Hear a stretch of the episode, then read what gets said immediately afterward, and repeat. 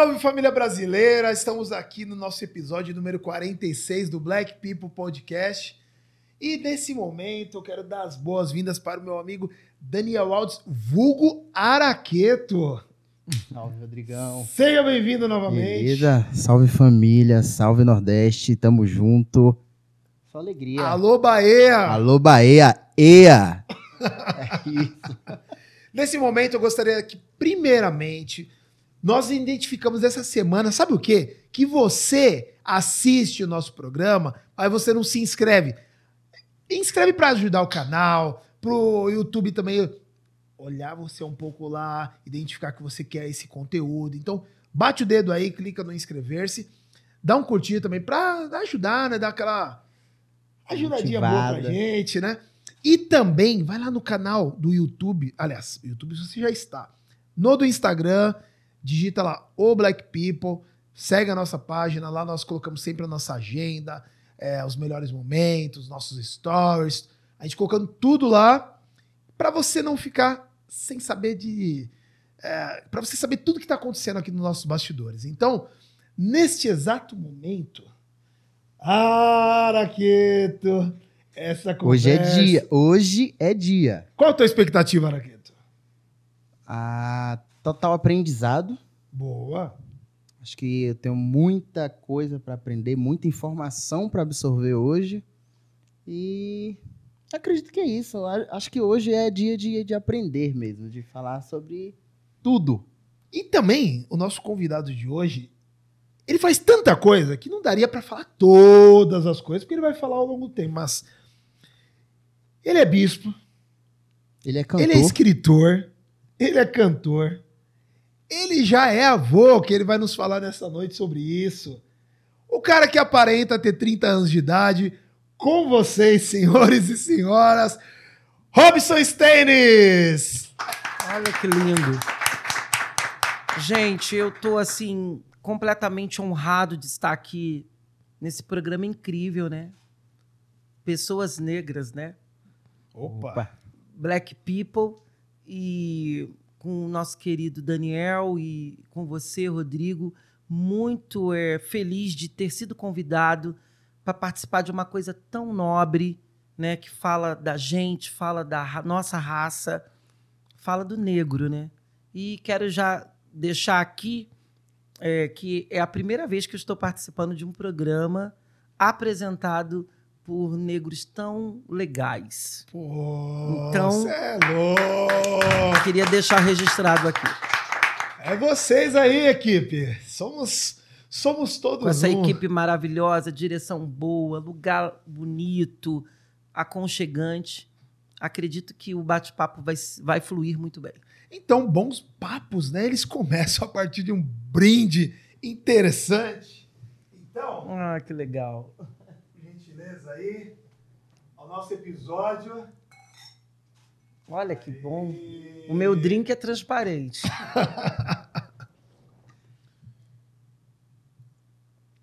e hoje eu já estou olhando daqui, ó. Ano 2019, a uva Malbec chileno e 13% teor alcoólico dele. E você em casa, sei que você já está aí com a sua taça também.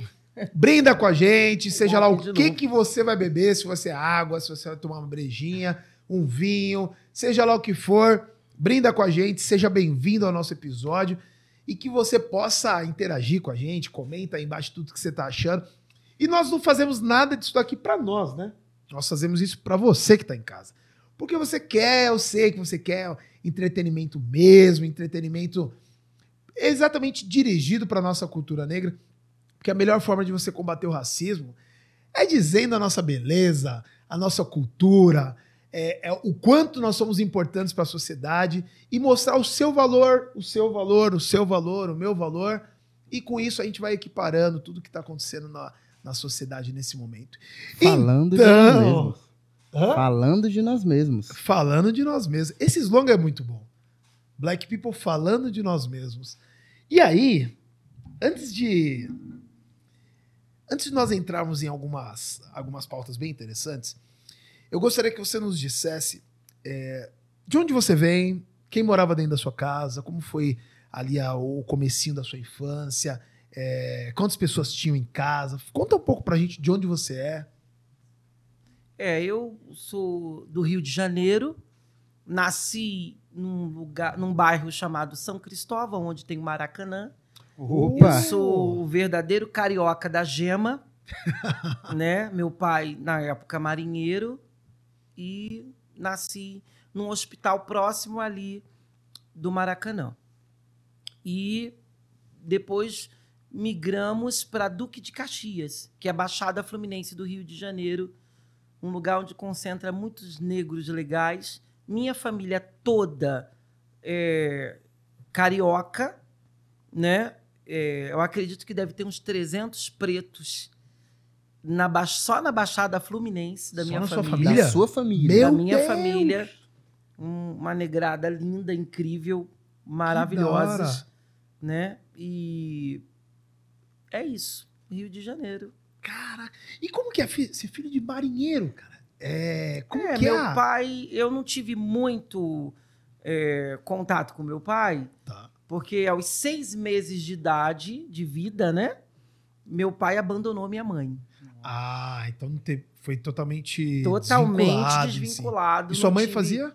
Minha mãe voltou, retornou depois do abandono do meu pai, retorna para casa da minha avó. Sim. E ali começa a nos criar. Seis anos depois disso, minha mãe se casa pela segunda vez. Ah. E aí tem mais três filhos, que são meus irmãos, a Carla, o Jonathan e a Renata.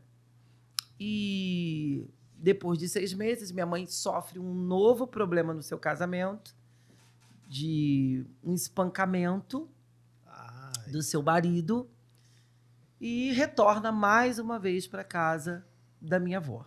caramba. Depois de seis anos, casada, tudo aquilo.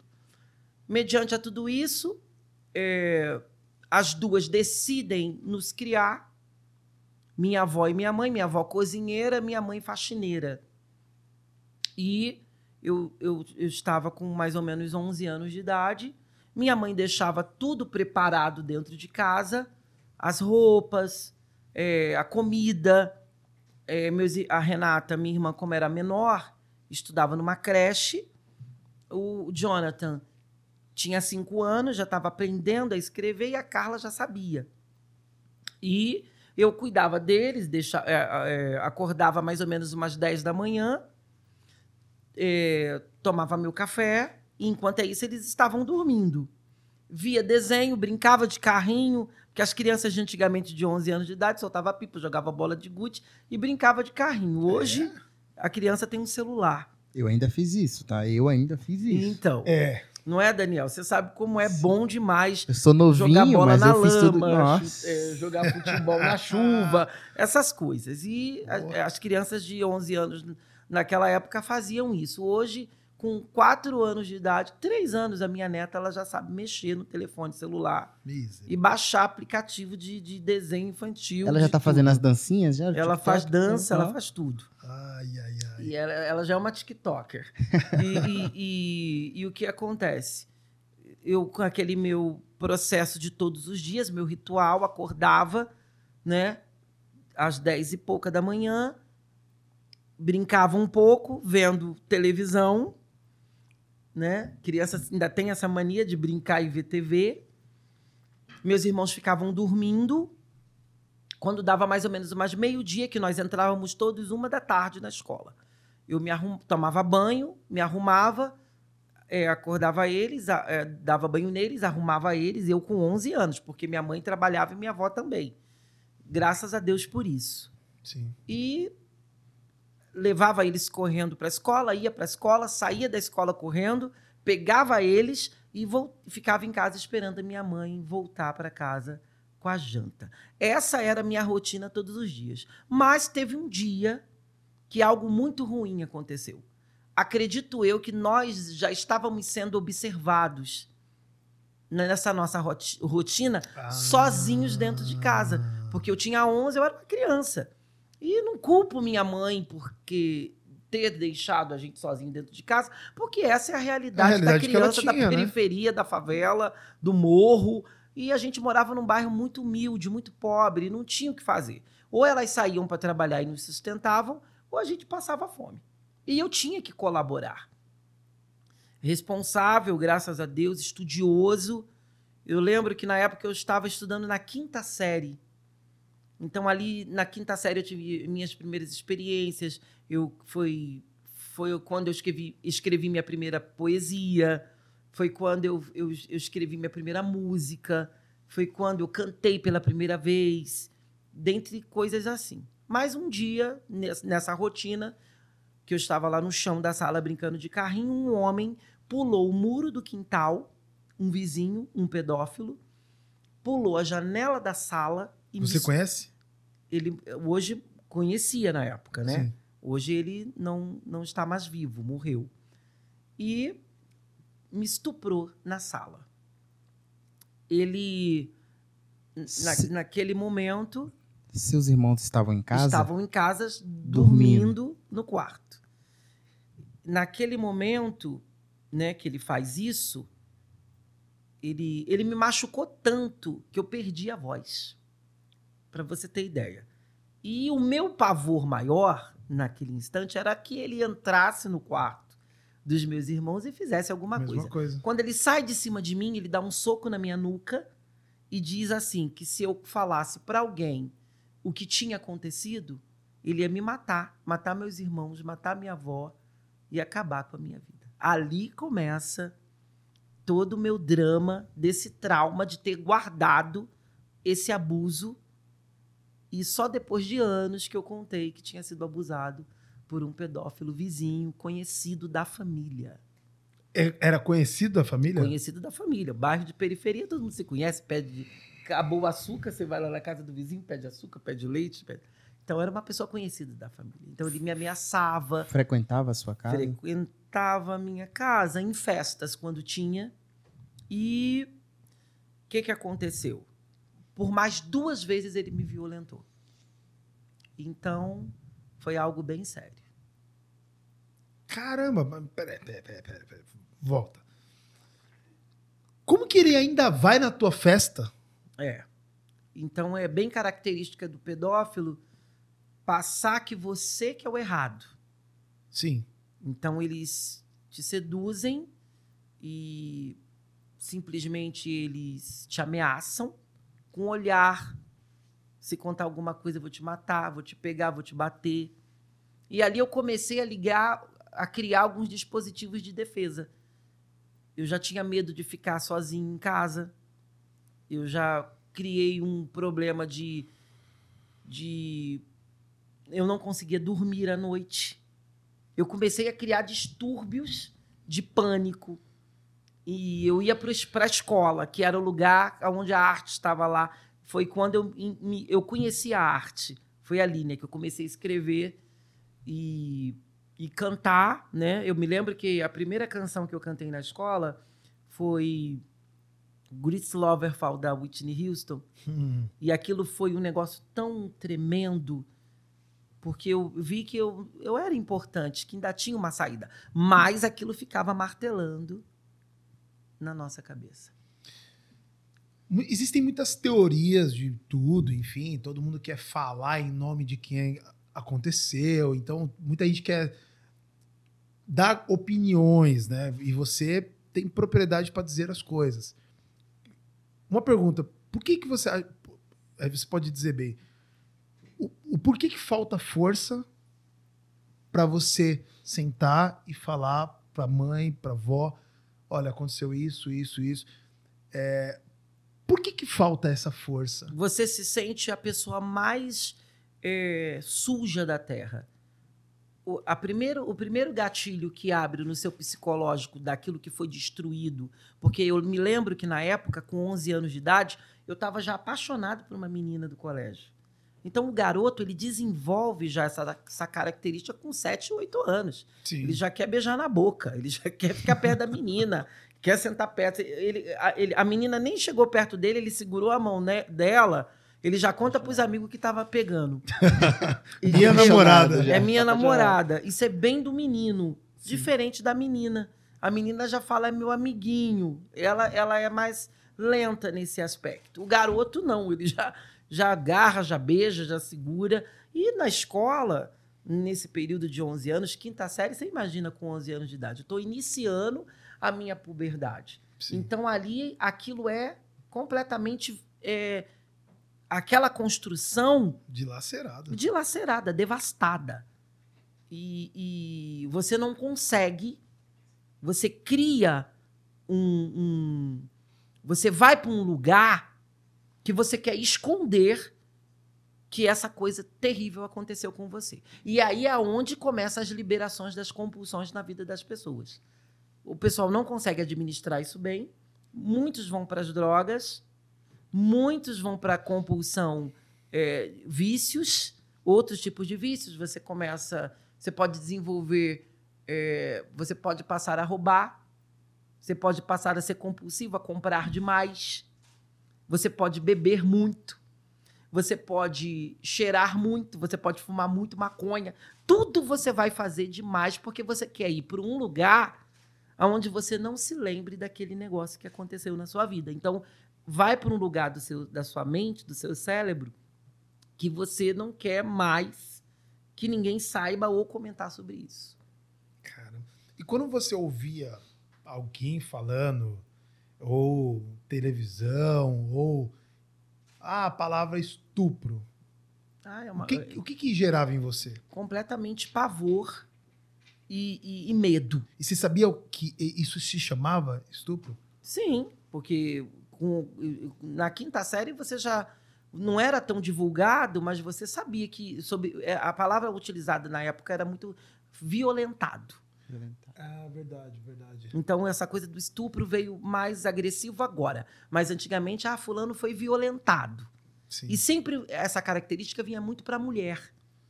Nunca as pessoas achavam que um menino poderia ser violentado por um homem. E há um grande índice de, de, de, de estupro com meninos.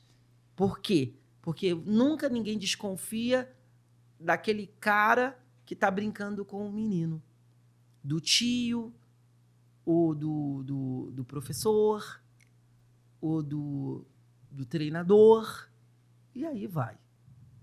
É menos, é menos visível, né? Isso. É menos esperado, digamos assim. Até porque o garoto ele é mais explosivo. Sim. E muitos vão se revelar, vai chutar, vai xingar, vai bater. Mas em, em alguns casos, o, o que, que acontece na questão do estupro? Você não imagina jamais que aquela pessoa que você confia vai fazer isso com você. No meu caso, eu fui abusado, violentado, estuprado. Foi uma coisa forçada. Mas acontece também do pedófilo ou estuprador ele vir trabalhando aquela criança. Com toques, com com gestos, com passadas de mão. E aí vai. E eu, é, a gente se depara com esses números. É, primeiro que, dizem, que os números dizem que a maioria dos casos ele acontece com pessoas que estão dentro da casa. Próximas. E Você fica perplexo com isso. Você fala, cara, como é possível um irmão, ou um tio, ou um primo, ou um parente que dormiu? Então, assim, é, isso traz um. Isso sinaliza para você cuidar do seu filho. Você tem que tomar cuidado aonde o seu filho está dormindo, com quem dorme. É, ah, eu- foi para casa do amiguinho dormir. Tá, você conhece essa família? Você sabe quem é? E mesmo sabendo quem é, é perigoso. Entendeu? Porque há uma diferença da idade de uma criança de 7 anos, de 3, de 4, de 5. Você deixou dormir lá. Ah, mas é o coleguinha. Tá, mas o pai do coleguinha e o irmão mais velho do coleguinha, que tem 20 anos, que tem 19, que tem 17. E, e- como que você, quando obviamente casou, teve filho, é, como que foi você cuidar da infância dos teus filhos? Como que Então, foi e isso? aí é que vem a, a grande parada no meio dessa história. Por causa do estupro, eu achei que eu era sujo para ficar perto de uma menina porque um homem tinha me tocado. E aí começou meu primeiro problema. Sim. Então eu achava que eu não era digno para ter uma mulher, porque aquele homem tinha tocado no meu corpo. Então eu entrei no estado da homossexualidade. Eu achava que aquilo era o meu destino e que eu tinha que me relacionar com homens porque aquele homem tinha me tocado. Entendeu agora? Sim. Começa o a, a- a sinalização daquilo que estava se construindo muito bem, que a minha vida estava legal, né? Da, da- da- de ser hétero, de, de, de viver aquilo que eu sonhava, que era ter minha namoradinha, que era. Então aquilo foi quebrado. Eu não estou falando aqui de, de daquilo que você deseja. Eu não desejei ser gay. Eu não me reconhecia como gay. Não, não era isso. Eu estava vivendo a minha vida normal e de forma abrupta modificaram isso e, e tr- trouxeram uma outra coisa para mim. E eu achei que aquilo ali era o que tinha que ser. Você foi induzido a uma, uma Isso aí, é uma né? prática. É uma prática. Então, eu, eu, acho- eu, eu, por mais que aquilo foi dolorido do- e, e foi abrupto, eu também tinha vergonha de ficar perto de uma menina. Na minha cabeça, olha como que o psicológico de uma criança é afetado. Eu já estava atraindo uma menina se eu ficasse com ela porque aquele homem tinha me tocado. Olha o que, que gerou na minha mente. É, Você entendeu? é, um- uma que você, com 16, 16, 15, você tá se descobrindo ainda, Com né? Com o- certeza. Então, com 11, você é estuprado. Você já não Então- tem mais esse acesso à descoberta. Você, Você é travado ali. Não, é porque não me, me trouxeram uma coisa que eu não queria. Isso é o abuso. Então eles colocam, eles propõem para você uma coisa que você não quer. Então é muito importante a gente falar disso, porque muitas crianças são violentadas e é tudo deixado de lado e para trás. Muitos daqueles que a gente vê que tem um distúrbio ou que está fazendo alguma coisa de muito errado na sociedade, se você pegar e fazer um pegar o histórico da vida dessa criança, por que que ele está fazendo isso? A gente tem os filmes aí sinalizando, a gente tem é, o, o- vencedor do Grammy, que é o filme do Coringa. Por que que ele era o Coringa? Por que que ele fazia que tudo... Você está entendendo? Então tudo tem um porquê. Por que que uma pessoa ela desenvolve uma característica de matar tanta gente e ser um serial killer? Não é do nada. Tem alguma coisa, tem um gatilho para você fazer alguma coisa que não está normal. Sim. Só que na hora que você está vivendo aquilo ali, você não tem essa expertise, você não tem conhecimento, você está vivendo. Então você não tem defesa. Você, fa- você falou sobre a questão do serial killer e tal. Tem. Eu sou muito cara das séries, né? tem, uma, tem uma série que fala exatamente sobre isso. É, Lay pro- Order. Não, é a. a- não- posso ser que essa também, porque eu não assisti. Eu, eu falo daquela 30 Reasons Why. Que fala exatamente de um garoto que foi estuprado e ele sofria muito bullying no colégio, muito bullying. Ele chegou num ponto dele se tornar um serial killer. E ele entrou no colégio para matar todos os amigos dele. Ele não chegou a matar, porque teve todo o tratamento. Então, você isso é entendeu? uma amor? grande realidade. É uma grande realidade. transforma a pessoa. Como tava- várias meninas que entram na- no lesbianismo, é, eu quero deixar claro aqui que cada um vive a sua vida e faz dela o que quiser. Mas isso são estatísticas, é verdade. O que eu estou falando, eu estudei. E não estou falando de pesquisa só nacional, eu estou falando de coisa mundial. Então, meninas que entram no lesbianismo porque o seu próprio pai a, a violentou. Então, elas tomam, ela toma uma aversão por homens. Ela não quer um um, nojo, né? você entendeu? Ela não quer, ela quer o toque de uma mulher sensível, porque aquele, aquela figura que era o herói dela tocou no corpo dela. Você imagina o, o, o, o, o- cara, o, o desgosto disso? Então, é, é é nesses pontos que você tem que se tocar. E em relação aos meus filhos, que foi a pergunta que você fez, meus filhos só foram dormir fora de casa é, Isabela depois de casada Caramba. e eu nunca permiti que eles dormissem na casa de alguém, é, quiçá só com, junto com minha mãe Você se tornou. ou com a mãe da minha esposa, com os avós muito raramente, totalmente vigilante, vigilante. não obcecada e doente, mas eu preferia não Não arriscar. Tá certo. Até porque não tinha por que é, deixar. Ah, vai dormir na casa de alguém cinco horas, vamos supor. Tem uma viagem, a pessoa vai dormir cinco horas, de- de- vai dormir lá em Bauru, onde você não vai ter uma acessibilidade rápido. Então eu pesava todas essas coisas e chegava para eles e conversava. Olha, não tem por que você dormir lá. Amanhã de manhã cedo você vai encontra com seus amigos e brinca Eles sempre foram compreensivos com isso? sempre foram compreensivos. Porque eu, eu tinha uma maneira de conversar é, muito persuasiva para poder convencê-los que não tinha necessidade de fazê-lo. Nós não conhecemos. Aconteceu até um caso muito incrível.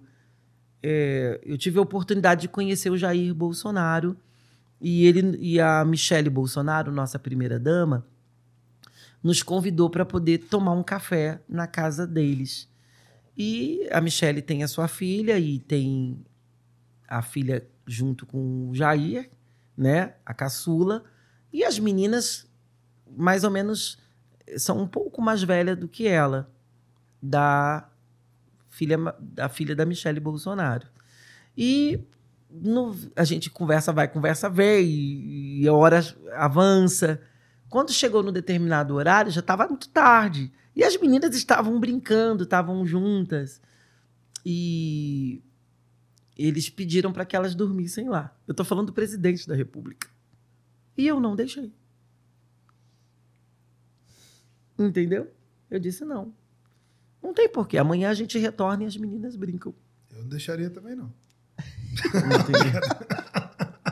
Ele é uma pessoa maravilhosa. E, assim, em relação à família, a filhos, criação de filhos, educação, não se há o que falar. Entendeu? Então, assim, era meninas também. Mas eu digo devido ao que eu vivi. Não tinha Foi nada a ver com eles. Sim, com certeza. Não por desconfiar da pessoa ou deles. Não. Pra quê? Não tem porquê. Então, essas coisas que a gente, ah, não tem nada a ver, é que pode futuramente ter um problema. Sim, não, exatamente. Agora, é... aí você citou essa questão, e automaticamente, quando você se identificou como jovem, quer conhecer a noite, aí, a eu, aí eu já estava completamente envolvido na homossexualidade, achando que aquilo era o meu destino.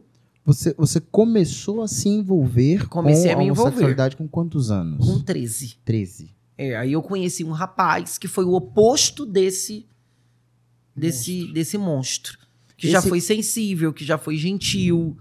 E ali eu me apaixonei por esse rapaz. Nesse período dos 11 aos 13, você passou por esse processo de, De ser cri- traumatizado. Completamente essa crise louca de, de, de medo, pânico e vivia preso no colégio. Vamos, ó, eu estudava de manhã, saía da escola às seis da tarde. Tá entendendo agora? Porque aí a coisa já começou a modificar. Isso aconteceu em dezembro de, do- de 1985. Ok? Certo. O, o ano de 1986, que foi a sexta série, minha tia já começou a cuidar dos meus irmãos. é, e aí eu comecei a fazer cursos no Senac à tarde e saí do, do, do horário da tarde para o horário da manhã. Então, o grande escape foi minha tia começar a cuidar dos meus irmãos. Você não tinha que ficar em casa. Eu não tinha que ficar em casa. Então, eu não ia ver aquele vizinho. Certo. Então ela já adulta, aquele homem não ia fazer nada com ela, eu via que meus irmãos estavam protegidos, Aí, e aí eu, eu fugia de estar naquele bairro, naquela região. Com certeza. E como que. Você falou que conheceu um rapaz e tal. Isso aí, Como isso que ele aí, se aproximou de isso você? aí ele, ele começou a se aproximar de mim porque via eu completamente introspectivo, não era um garoto que avançava nas meninas, que ia nas meninas, por devido a essa coisa que eu, li- que eu Sim. criei dentro da minha mente, desse trauma de que eu não era capaz, de que não era. E ali ele começou a investir ali. E aí eu acabei me envolvendo e cedi. Ele disse que eu não era o único que tinha passado por uma coisa assim, que ele percebia que eu era, era é, mais sensível. Eu passei a ficar mais delicado, mais sensível. Passei a ficar mais tudo, devido ao trauma que eu, que eu, que eu sofri. Aí, a gente tá falando aí de, de 13. é, e para você, como que você avalia a tua juventude com isso, né? Porque automaticamente, é, 13 anos, a gente também tá falando de cedo. Começar uma sexualidade, começar Com certeza. Tudo foi, Também é, é, cedo. é aquilo que eu falei, tudo foi precoce. Sim. Estar falando aqui no Black People sobre esse assunto é altamente é, é, produtivo e legal, ainda que seja uma coisa muito séria e muito dramática e drástica. Mas é uma coisa muito necessária. Sabe por quê, Rodrigo e meu querido Daniel? As pessoas nunca acham que um negro vai passar por uma coisa dessa. É verdade. Eles sempre colocam o, o menino negro. Porque a gente tem muito da defesa da mulher negra, Sim. daquela que já sofre horrores. Mas eu tô falando de um homem que hoje, à beira de 50 anos de idade, tá contando que foi estuprado por um homem. E os caras que são estuprados têm vergonha de dizer que foi. E aí é que a coisa vai potencializando e vai aumentando e, e vai trazendo todas essas doenças psicossomáticas que a gente vê aí na sociedade, porque não coloca pra fora. Essa questão da sexualização dos corpos pretos, é, que é o negão, que aí é o comedor, Isso é o cara aí. pauzão, é o cara de não sei o quê. mas- Que é outro peso também que é jogado no Que cara. aí já vem. Então, assim, é, o, o cara não contar que aconteceu isso com ele, é, talvez seja um medo também. Isso de- aí. de- porque a sexualização para o homem em um momento da vida dele é muito boa. Porque valida, é, facilita aquele momento de pegação. Aquele... Isso aí. E depois, quando o cara passa um tempo, ele fala, mano, não é só isso, eu, quero, eu sou um bom profissional, eu sou, um- eu sou um aí. cara bom, eu sou um cara formado, eu sou um cara. É, Só que aí o receio vem daí. Porque se ele, se ele conta, talvez caia essa, esse castelo que as Isso pessoas aí. criam. Que criam. E, e Esse pode- é o grande problema. As pessoas criam demais. Elas imaginam muito. A gente recebeu o Volpe aqui, que ele escreveu um livro chamado Homens, Homens Negros- Pretos Não Homens Choram. Pretos Não Choram. E o não entre parênteses, né? É exatamente isso. Homens pretos choram também. E, e, e essa necessidade de ser o estereótipo É. do negrão. O Nego Catra falou sobre O isso. Nego Catra falou disso também. É, como que você vê hoje essa questão da sexualização dos corpos pretos, né? A, a, a mulher negra foi vendida no carnaval como uma mulher de, de, de, de, de, de calcinha sutiã ou de tapa-sexo, aquela sensualidade. O homem, a, a mulher, quando ela quer se satisfazer sexualmente, o negrão é o, é o cara que Que leva ela à leva a loucura. loucura e, e, e- fica dentro sempre- dessa caixa. É sempre tudo muito material. Eu fico muito triste com tudo isso. E eu também, porque você tem também a questão do negro, que tem aquele aspecto. A sua plástica é boa, que o favorece. ok? Uma que, senhores e senhoras, o cara que tem quase 50 anos de idade, né, meu? Ele Tá melhor que eu com 36, velho. Então. Bem melhor, Rodrigo. Bem é, melhor. eu tô, tô me sentindo, eu tô me sentindo constrangido aqui nessa entrevista. Olha aí, olha, olha, equipe. Pô, Então a grande questão é assim: é, você tem aquele negro que tem aquela plástica legal, e você tem aquele negro que não tem essa plástica legal, que é o ridicularizado da sociedade. É o nego feio, é o, o negão do cabelo ruim, Sim. e é o cara. Então eles também fazem essa distinção. É. Você entendeu Existe agora? o Que coisa negro e o perigosa. negro. Existe o negro e o negro, né? Você tá entendendo? Então tem aquele cara que é o. o- o- é o Atlanta, tá entendendo? A gente pode falar o negão e o negrão. Você É, entendeu? né? O negão é o cara o despojado, aquele cara caricato, não sei o negão. E o negrão, que é aquele cobiçado, a boa Isso aí. Você percebe no tom da- das pessoas falando, né? Com Pô, conheci certeza. um negrão, velho. Aí você vê. Elas ah, mesmo ah lá, separam. tinha, tinha um negão lá que. Meu, isso, isso é, isso é muito real. Não é, é, é separado. É tipo, pô, negão, pá, mas eu conheci um negrão. Isso ó, aí. Negrãoão. Cara, tem- entendeu? Isso aí. É muito real, muito Mas real. é, cara. E, então, e aí é que vem esse despertar, porque esse que é o chamado do negrão, né, que você tá dizendo aí, ele também se sente também a última bolacha do pacote. É porque o homem tem disso também. Tem, a lógico. gente falando sobre essa questão de sexualidade, o homem ele tem muito essa de. é, eu, eu posso falar na questão do negro, né? Então ele tem muito essa, tipo assim, não, eu sou negão mesmo.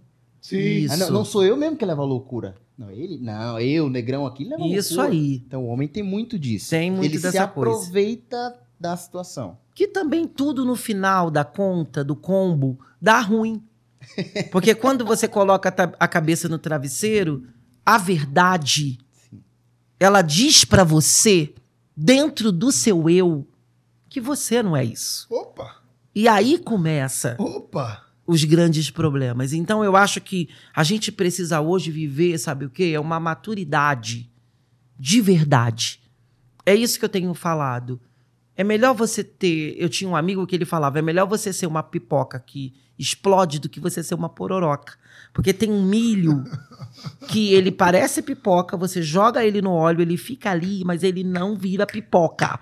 Esquenta, queima, mas não vira. Então é melhor você ser uma, uma pipoca do que você ser uma pororoca. Tá entendendo? É melhor você se revelar. Olha, eu tenho defeitos sim, eu erro sim, eu tenho problemas sim, eu preciso de ajuda sim. Eu acho que se a gente caminhar para isso, eu acho que as coisas se consertam. E, e a gente tem um grave problema como negros, que é isso que eu disse no início do, do, do nosso Black People. É a acepção dos negros. É a acepção do nosso lugar de negro. Eu sou Robert Steines, eu sou negro, eu tenho uma visibilidade na mídia, eu fui em quase 60 programas de TV e pela primeira vez eu sou convidado por um programa negro para estar. Por que você acha isso? Porque os negros também fazem acepção. Mas como, como que você acha que os negros te enxergam? Então, me enxergam me separando do, do combo que eles acham que o negro tem que ser. Não, e é pele. Eu sou negro, acabou e retinto. Eu sou negro, sou evangélico. Então, o negro, raiz, ele acha que, ah, não, só se eu for de uma religião de matriz africana. Não, só ele só é conotado como um negro legal se ele for o negro que gosta do samba. Ah, ele só é legal se ele for o negro que curte o funk da comunidade.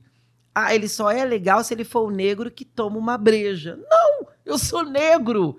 E eu amo os negros e vim de uma raiz negra. Então a gente precisa entender isso. Eu acho que quando você unificar o negócio, eu, eu vou te falar da música negra, que é espetacular, que eu sou cantor e, e- e- e recebi é, é, o melhor da música na minha identidade, é, daquilo que eu cresci ouvindo, Martinho da Vila, Alcione e, e os, os sambas enredo que o meu avô colocava. E hoje eu sou um cantor evangélico e essa essência não saiu da minha cabeça de Djavan, de Emílio Santiago, do, do- do melhor da música, de Michael Jackson, de, de, de, de Al Jarreau, de, Você tá entendendo? De George Benson, de, de, de Tony Braxton. Eu tô falando dos negros, de Whitney Houston. Então, isso tudo foi cultura para mim, de Dana Summer. E, e, e, e, e tá, eu sou cantor evangélico, que também na música evangélica a gente tem os, os bambambam bam, bam da voz. E que são colocados à margem. Sim. Porque não está dentro do- da- da- desse. Não, a gente é tudo preto. A gente tudo sofre preconceito. Sim. A gente tudo é humilhado porque é preto, independente de ser da, da, da raiz africana, da matriz africana e de ser da igreja. Quando o, preton- o preconceito chega, ele não vai olhar pro Rodrigo e falar assim, ó, eu não vou ter preconceito com o Rodrigo porque o Rodrigo é de Umbanda. eu não vou porque ter o- preconceito com o Daniel porque... não, porque o ele Rodrigo é também é.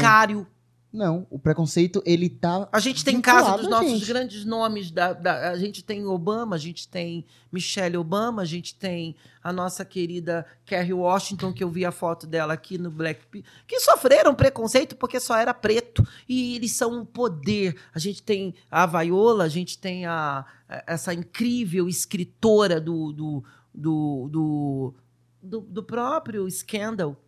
Shonda Rhimes. Então vo- você, você tem o, o nosso, que eu gosto demais dele, que é o.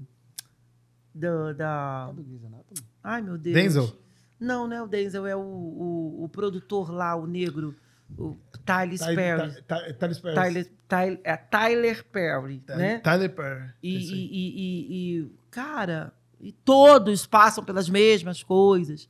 Mas aí a gente tem os milagres de um Will Smith que está num estacionamento e, por causa da sua educação, é convidado para fazer uma série que vive, vira explosão. Por causa do seu carisma. Você está entendendo onde eu quero chegar? Então, cara, dá para fazer a coisa acontecer. Você falou uma coisa, enquanto você falava, me veio. Eu saí daqui, fui na televisão, ouvi a cena. Você falou exatamente uma cena do Maluco no Pedaço, quando o Calton desabafa com o Will e seus outros amigos, dizendo exatamente o que você falou. E eu nem vi Da essa mesma, da mesma Eu nem forma. Da mesma forma. Você lembra desse episódio? Jura? Eu não Cara, vi ele esse fala episódio. dessa cena porque, assim, o Calton é um cara de Princeton, é um cara é, playboy, o- é o cara que usa polo, é o cara que põe a, a malha que amarra. O Calton, ele, ele, ele não tem o estereótipo do, do, do negão, como a gente Isso falou, mesmo. Mas Ele tem um refinamento. ele tem, ele é um cara bem mais culto, mas é um cara elegante ali. E aí acontece aquele, exatamente esse fenômeno, porque eles falam, ah, que você é isso, que você é, ah, você é filho de juiz. E ele começa, e começa a desmerecer ele como negro, porque ele vem de, um, de uma família rica, ele vem de uma cultura, ele vem de tudo. E ele fala não, e exatamente você isso. não pode. Tem um Não, você sofre preconceito. Ah, ele não é negão, não. Porque ele gosta. Ele tá. Ah, a gente gosta mesmo é de zoar e você tá aí grudado. Eu já sofri preconceito dos meus amigos negros porque eu gostava de estudar.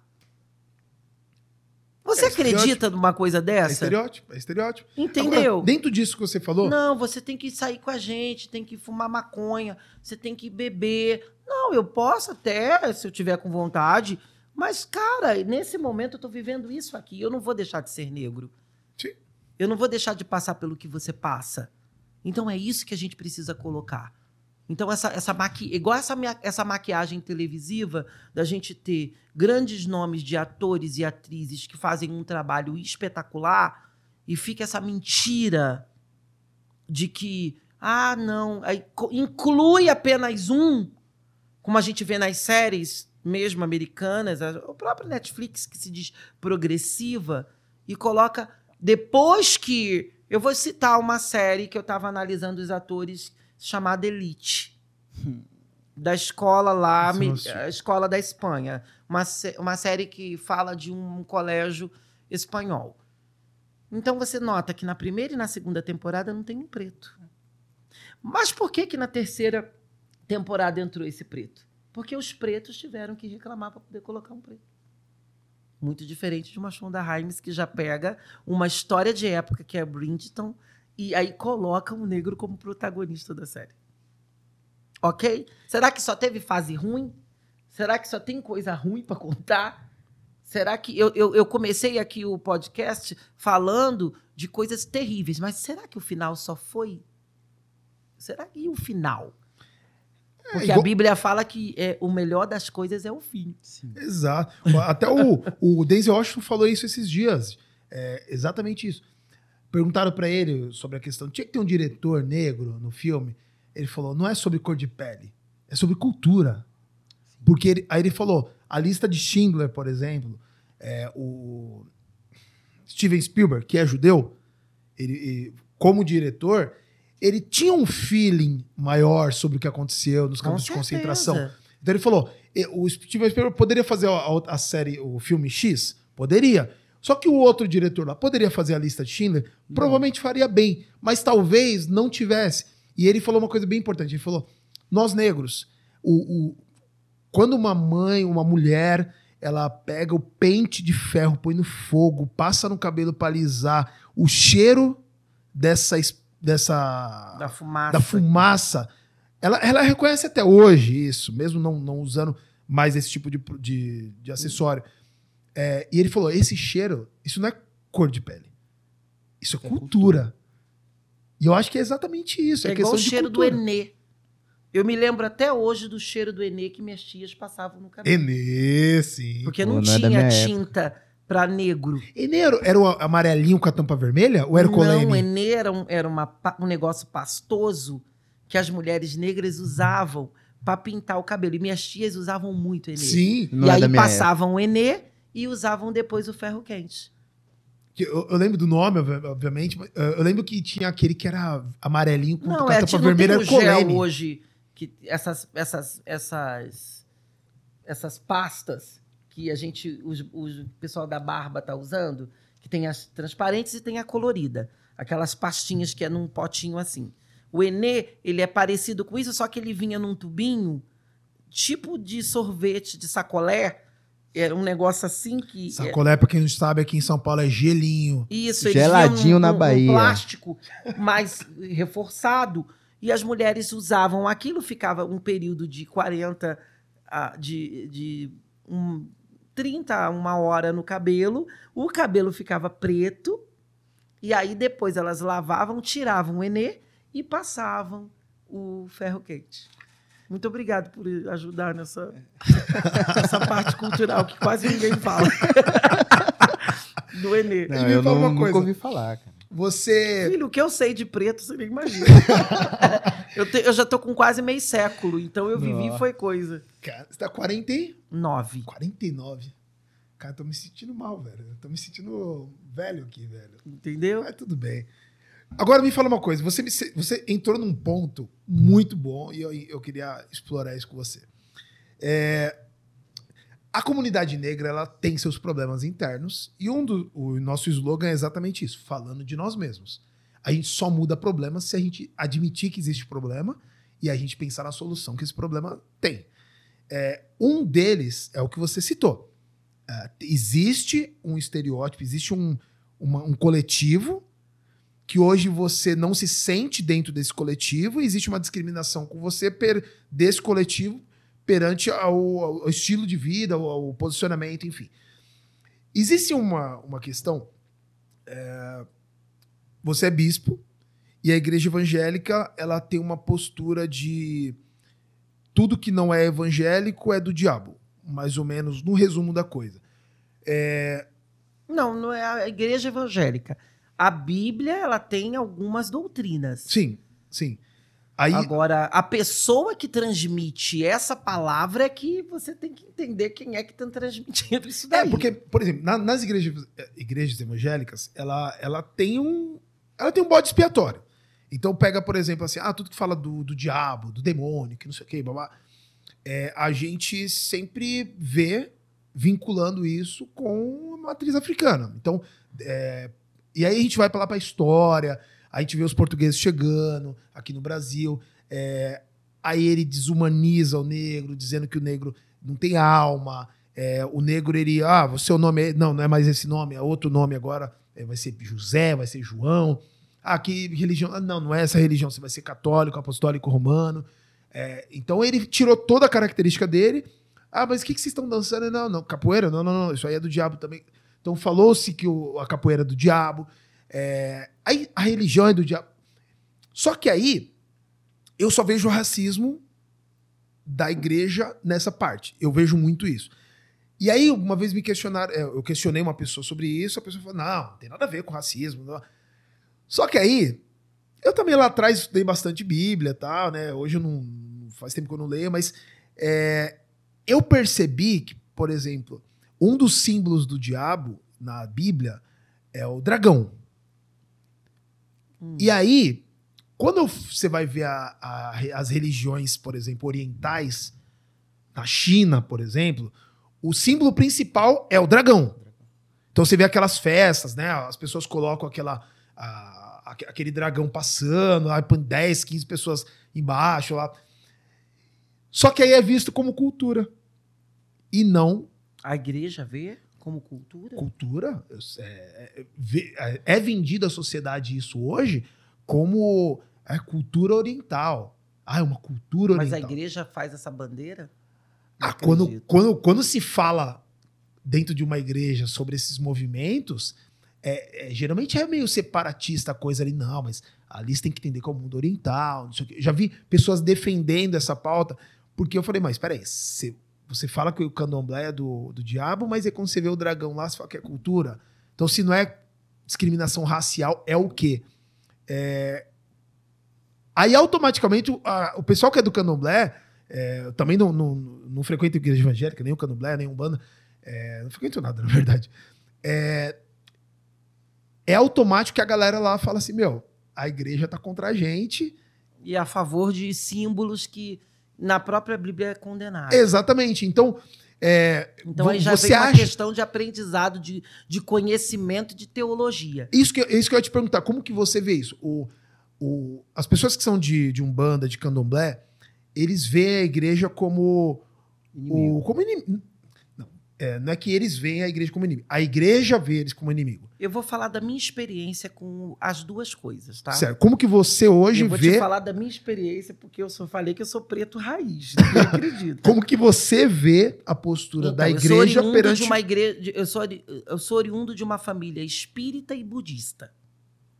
Budista? É, Pô, legal. espírita e budista, das duas coisas que você Eu não conheci falou. nenhum preto é, da budista. Então, legal. na minha família ainda tem os budistas da família, Que legal. ainda tem os espíritas e os evangélicos da família não são maioria. Certo. Então, para você entender que ainda está bem vivo na minha família. Então, minha família é, era, era, é, de rituais. é, eles eram do candomblé. Parte da família do candomblé, parte da família da Umbanda. Então, o centro, né, o terreiro, era feito no nosso quintal aos fins de semana. E tinha um dia da semana que também acontecia algumas coisas. Meu padrasto, esse segundo marido da minha mãe, era espírita, pai de santo. Esse que, que agrediu e espancou minha mãe. Meu Deus. Toda a minha família era da mesma religião dele. Pós esse acontecimento, houve um, Ruptura. uma ruptura, porque aí você começa, as contradições começam a acontecer. Sim, E foi muito grave o que aconteceu. imagino. Então, os rituais que aconteciam na minha família, eles eram muito fortes. Eu presenciei vários. Entendeu? Então, onde eu fico no meio, na sinopse disso tudo? Depois que eles saíram do, do, do, do espiritismo, eles migraram para o budismo. Ok? Então, vamos lá. Vamos falar, então, do espiritismo. É, teve uma vez, eu criança, porque eu, sendo criança, vendo tudo aquilo ali, eu queria também ser espírita. E a coisa que eu mais queria ser era do- da macumba. Ser do candomblé, ser da umbanda. Era o que eu, que eu queria. Eu era criança, eu falei assim, mas eu quero ser. E teve uma vez que aconteceu uma coisa muito séria. Eles começaram a fazer um, um ritual de matança, que é feito com os animais, e os animais não morriam. E aí, no meio dessa história toda, eu vou contar uma coisa aqui muito forte que eu nunca contei para ninguém. E eu ia até isso isso vai entrar no meu segundo livro, né? Que eles detectaram que quem estava atrapalhando a matança dos animais era eu. Mas eu era uma criança. Aí eu, eu, eu querendo ir lá para ver tudo e, e- e participar daquilo, e as pessoas que estavam ali falavam: o Robinho, que era como eu era chamado, está atrapalhando as coisas acontecer. De Eita. repente, escute isso. Eita. Uma entidade diz que era para tirar eu dali porque eu era do cara lá de cima. Ah. E aí? E aí, só aconteceu o ritual depois, verdadeiramente, que me tiraram de lá. E eu, criança, queria participar, comecei a chorar, porque eu queria, porque minha mãe tava, minha tia, minha avó, meu padrasto, todo mundo. Puto da vida. Fiquei triste, porque eu queria participar daquilo. Então, essa foi a minha primeira experiência. Depois, de jovem, também, eu não, não conhecia Jesus, ficava nessa busca de querer me completar. Fui jogar búzios no centro de um amigo meu, que eu conheci na, na escola. Chegando lá, Isso com quantos anos? 17, Dezessete, tá. 16 anos mais ou menos. O que que acontece? Sentei na frente do, do- da mulher, do homem que jogava búzios. E os búzios, eles foram tudo pro canto. Não, ele não, todas as vezes que ele jogou, Os búzios, eles foram todo pro canto. Dani. E ninguém via. Daniel, ninguém via. Rodrigo, ninguém via. E eu falei assim, gente. Sem Aí eu falei, entender nada. sem entender nada, porque eu queria ver meu futuro, eu queria saber o que ia acontecer comigo, se eu ia ser rico, se eu ia ser pobre, que é isso que você vai buscar. Se você vai ser feliz no amor, se alguém vai beijar na sua boca, é isso que você vai buscar num jogo de búzios. Eu queria também, quem vai me beijar, quem vou transar com quem, quem que eu... queria saber essas coisas. E aí, depois da, vai, da sexta tentativa, o cara falou, ó, o búzio tá fechado pra você. Tem alguma coisa com você que eles, os orixás não querem falar. E não volte mais aqui. Tipo Foi assim, tipo isso, né? Tipo, e não, e eu não era evangélico, tá? Totalmente querendo saber de tudo. Pós o acontecimento da minha mãe, que começou as rupturas, começou eu ali. Minha avó começou a migrar pro budismo. Né? O budismo de Nichiren Daishonin, onde eles oram Namyo Horenge Kyo em japonês. Né? Que falam que é mente, pé, corpo, tudo. E, e eles ficaram na religião por um tempo, alguns dos meus parentes, e que essas religiões invocam pessoas antepassadas, pessoas que já morreram, né, com todos esses simbolismos. Tem um livrinho amarelinho chamado Sutra, onde eles leem, né, o, fazem uma, uma oração chamada Daimoku e oram esse sutra, tudo em japonês, trazendo todas essas pessoas que já partiram, que morreram para a sua vida presente. Sutra? Isso, o Tem nome do livro. com Não, Não. nada a ver com a, com a, com a sexualidade Não, do Kama Rodrigo, Sutra. não. Kama Sutra? Não tem nada. Sutra é o nome do livro. Certo. Só que Não, não é Kama Sutra. não sei, eu, eu perguntei. Vai É. ter algum vínculo, não sei. Não, não tem. É um vínculo mesmo de. De... Derrama. Deve ter alguma coisa na tradução, porque quando você tá Kama Sutra, deve ser alguma coisa de, de prazer.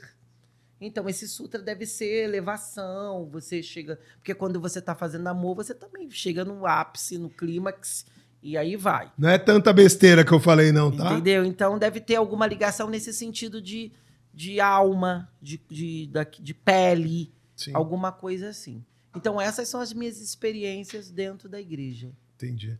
É, eu, eu- A gente já recebeu aqui todos, toda a galera, e já recebemos evangélico, já recebemos galera de candomblé, de umbanda. E eu, eu sinto essa mágoa do candomblé e, do, e da a- umbanda com a, com a igreja. com a igreja evangélica, Sim. de, por exemplo, é, por que tanto a gente é do diabo? Por que tanto a gente é perseguido? A, a, igreja, por exemplo, ela sempre. Hoje nem não se fala tanto, mas eu, eu, eu lembro que lá atrás a igreja sempre falava muito sobre a perseguição da igreja. E a, a perseguição porque é evangélico. E, e eu percebo hoje mais a igreja perseguindo do que sendo perseguida. É, você vê assim? É, é, é isso? Como Não que você vê a assim. postura? Eu não vejo assim. Eu, eu sou muito justo. Eu sou muito de. Porque eu vivi com eles, entendeu? Você viveu com todos os lados. todos os lados. Então eu sou muito. Eu vou. Eu tô 29 anos na igreja, né? Eu nunca vi ninguém de uma religião matriz africana ser ridicularizado dentro da igreja. Eu nunca vi. Mas sabe o que acontece? Acontece. Eu nunca presenciei. E eu já fui. Olha que eu já fui igreja dessa vida. A galera taca pega pedra no candomblé, Então mas você tem que. é, manda queimar aí- terreiro. Mas aí, evangélico manda queimar terreiro? Nunca soube. É, eu, De eu- uma reunião de um conselho de pastores, aonde o conselho de pastores se reuniu para poder ir queimar um terreiro. Nunca participei disso. Eu fui em quase 3 mil igrejas. Eu, eu vejo Você entendeu? muito- Então, assim, eu nunca participei de uma conversa com pastores falando que iam se reunir para poder atacar um pai de santo. Nunca presenciei. Então, a gente precisa entender o que, que é esse cristão também dentro da sociedade que está falando. Existem evangélicos que são preconceituosos? É óbvio que tem. Existem evangélicos que não acreditam na minha libertação da homossexualidade. E, e quem me libertou foi Jesus. Então, assim, é- é- é, cada um. Por isso que Deus, na sua palavra na Bíblia, ele fala que a salvação é individual. Sim. Ok? Sim. Ele fala que cada um dá conta da sua vida. Não adianta eu querer levar minha mãe, meu pai para a eternidade que eu não vou levar. Na Bíblia que eu acredito. Mas eu não tenho poder para fazer você acreditar. Sim. Eu tenho que respeitar a sua religião, a tua vida, a sua crença.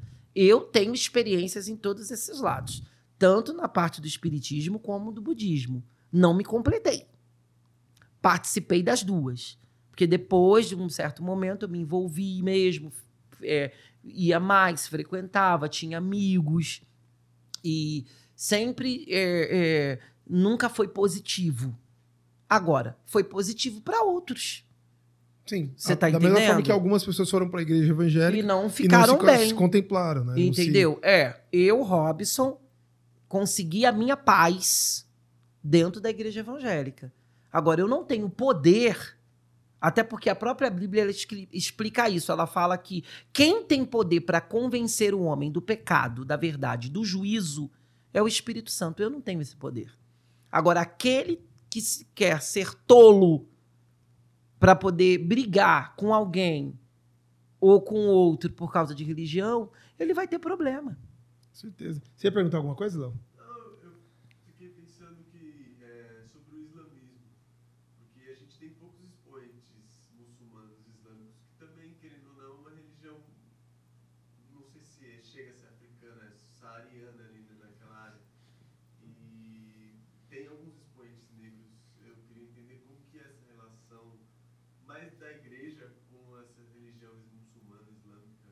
Eles não têm nenhum. é, O islamismo ele é completamente diferente do, do, do evangelho. Né?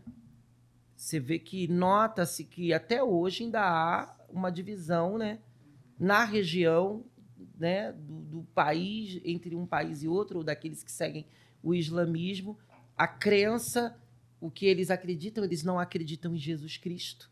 Eles não acreditam que um Messias virá buscar a igreja, diferente dos evangélicos. O judeu não acredita nisso.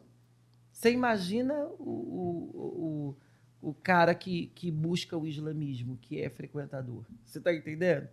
Então, o judeu, ele acredita em Deus. Mas ele não acredita que um Na Je- Trindade. não, na Trindade. Eles não acreditam que Jesus Cristo morreu para salvar as pessoas. Então, eu vivo hoje o sobrenatural de Deus, aquilo que ele fez na minha vida. Eu tive uma experiência com Deus. Eu não posso é, passar. Eu sei o buraco que eu tava. Eu sei o que, que aconteceu com a minha vida é, por causa da homossexualidade, por causa do estupro, e sei da onde ele me tirou. Então, é, eu, te- eu sei falar de mim. Agora, dos outros, a experiência que cada um tem, o que cada um vive, mas eu tenho essa, essa, essa, essa inteligência de separar que cada um tem o seu tempo. Foi a questão que você falou no, no vídeo sobre o livre-arbítrio, né? Isso. Cada Cada- um tem o seu momento de, de, de, de entender o que, que é Deus para ele. Agora, eu jamais acreditarei numa religião aonde uma pessoa tira a vida da outra. Eu jamais acreditarei numa religião que separa um casamento. Eu não vejo Deus num lugar desse. Aonde um- eu jamais acreditarei numa religião que mata animais inocentes para fazer algum tipo de ritual para que uma outra determinada pessoa sofra um acidente. E eu sei que isso acontece, porque eu presenciei. Eu jamais acreditarei, eu estou até arrepiado aqui, numa religião em que uma pessoa faz uma coisa para que a outra perca o seu emprego. Ou a gente amarre um amor, como a gente passa no poste e vê, amarramos o seu amor. A pessoa está com a outra feliz, casada. O Rodrigo está casado com a Dani. E uma mulher que tem inveja da Dani faz uma coisa para poder separar vocês dois. Não tenho como acreditar numa coisa dessa, Rodrigo. Mozão, nada nos separa. Você entendeu agora onde eu quero chegar? Então eu acho que existe uma dose. Eu jamais vou acreditar numa religião que entra com uma bomba dentro de um metrô em nome de Deus.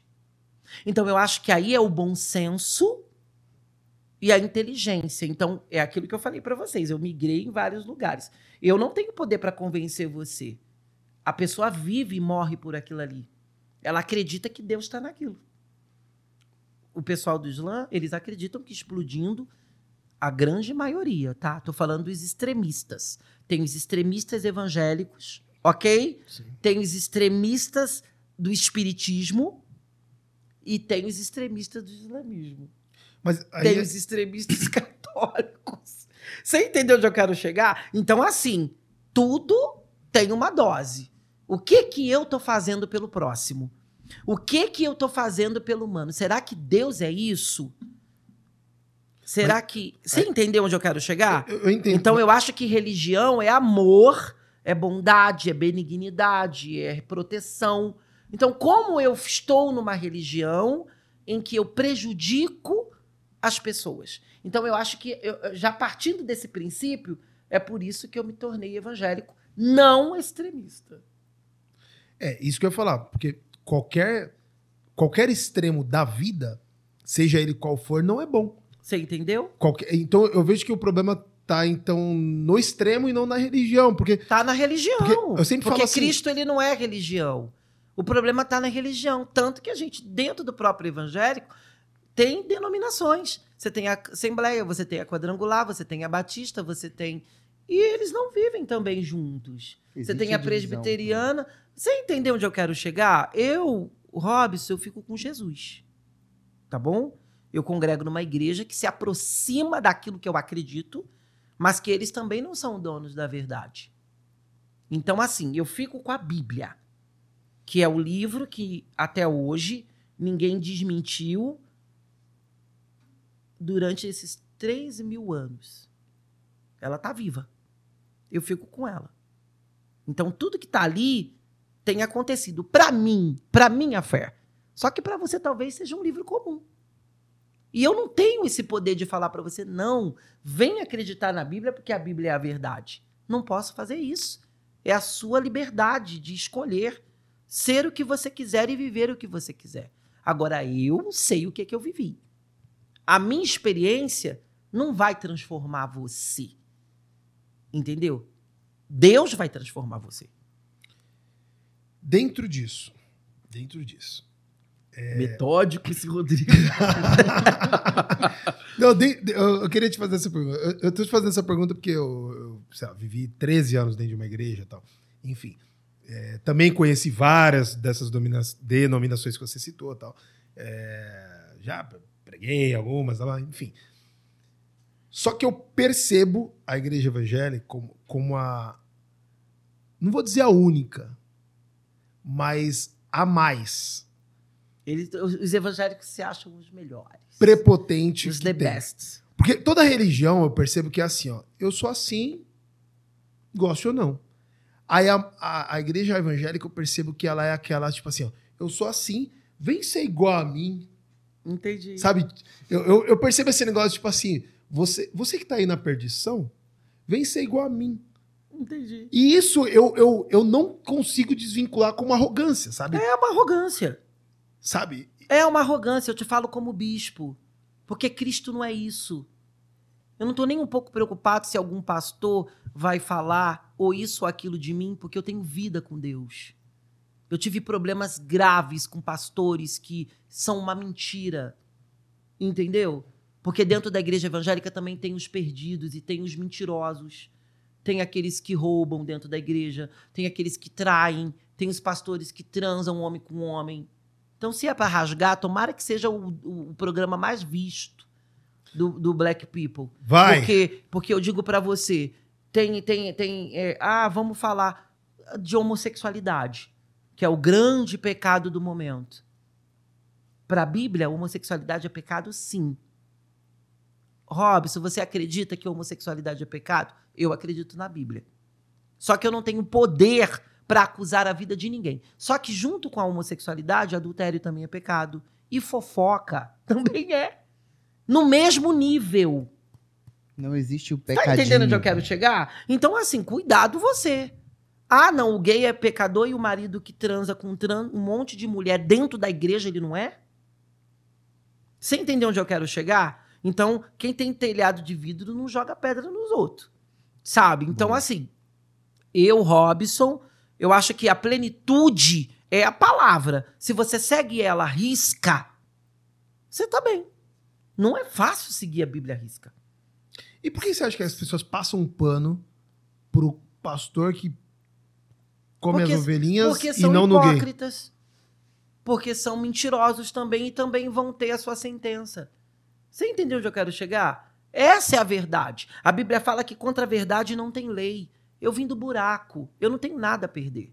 Eu me prostituí, eu casei com um homem, eu beijei na boca, eu transei com mais de 50 cara na- no período da homossexualidade, eu me droguei, eu me prostituí, eu vendi meu corpo. Tudo que, que não era bom. Porque não é bom essas coisas. Entendeu? Você beber de você esquecer. Uma coisa é vocês estão aqui agora tomando, é, é, bebendo é, socialmente. Que a Bíblia também não condena quem bebe, tá? Só que a Bíblia condena quem se embriaga. É diferente. Você tá entendendo onde eu quero chegar? Existe uma diferença muito grande de você beber e você se embriagar. Robson, é lícito? A Bíblia fala, nem tudo me convém fazer. Tudo me é lícito. Então eu, como bispo, tô aqui com a minha água. Não me convém beber. Por que, que eu vou beber aqui pra dizer que eu tô legal com black people? Não, eu não quero beber. Então eu bebo água e a gente tá aqui feliz e vai todo mundo comemorar daqui a pouco, vamos comer coxinha, vai ser lindo, entendeu? Então assim, eu acho que é, não me convém como um bispo, não vai soar bem para mim, para o programa, para a sociedade. Não que eu tenha que dar satisfação, não, mas eu posso dizer não. Óbvio. Eu posso não ir. Ó, eu vou te dar um exemplo. Eu tava com uma, uma- eu contei para você que eu tava com uma apresentadora muito famosa no final da, da, da- nossa reunião. Ah, vamos sair, vai ter um negócio de samba. Gente, eu sou um bispo, eu vou lá sambar. Tá entendendo onde eu quero chegar? Nada contra o samba. Mas não- a igreja evangélica não tem esse costume. Não significa que todos que estão lá são podres, são sujos, são... mas eu não tenho o que fazer. Então é assim, cada um faz o que quiser da sua vida, porque naquele grande dia, porque tem que ter algum lugar que a gente vai depois da morte. tem que ter. Tem que ter um porquê, tem que ter alguma coisa, porque senão a gente vai, todo mundo vamos matando todo mundo, vamos dando tiro, vamos transar bastante, vamos trair, e que ninguém tem que prestar conta. E se, se fosse assim a vida, não me incomodaria. Porque incomoda o que é errado. Eu vou falar de uma coisa aqui, que é o cigarro. Todo mundo sabe que o cigarro, no final, ele vai levar você para um lugar que não é bom. Mas a pessoa quer fumar, o que, que você vai fazer? Fala pra mim. A minha avó tá com 93 anos. Ela fuma até hoje. Meu Deus, a minha avó tem mais saúde. Eu, eu tava com ela ontem, cara, lúcida. Esses dias eu tava falando com a minha avó sobre essa questão de ideologia de gênero.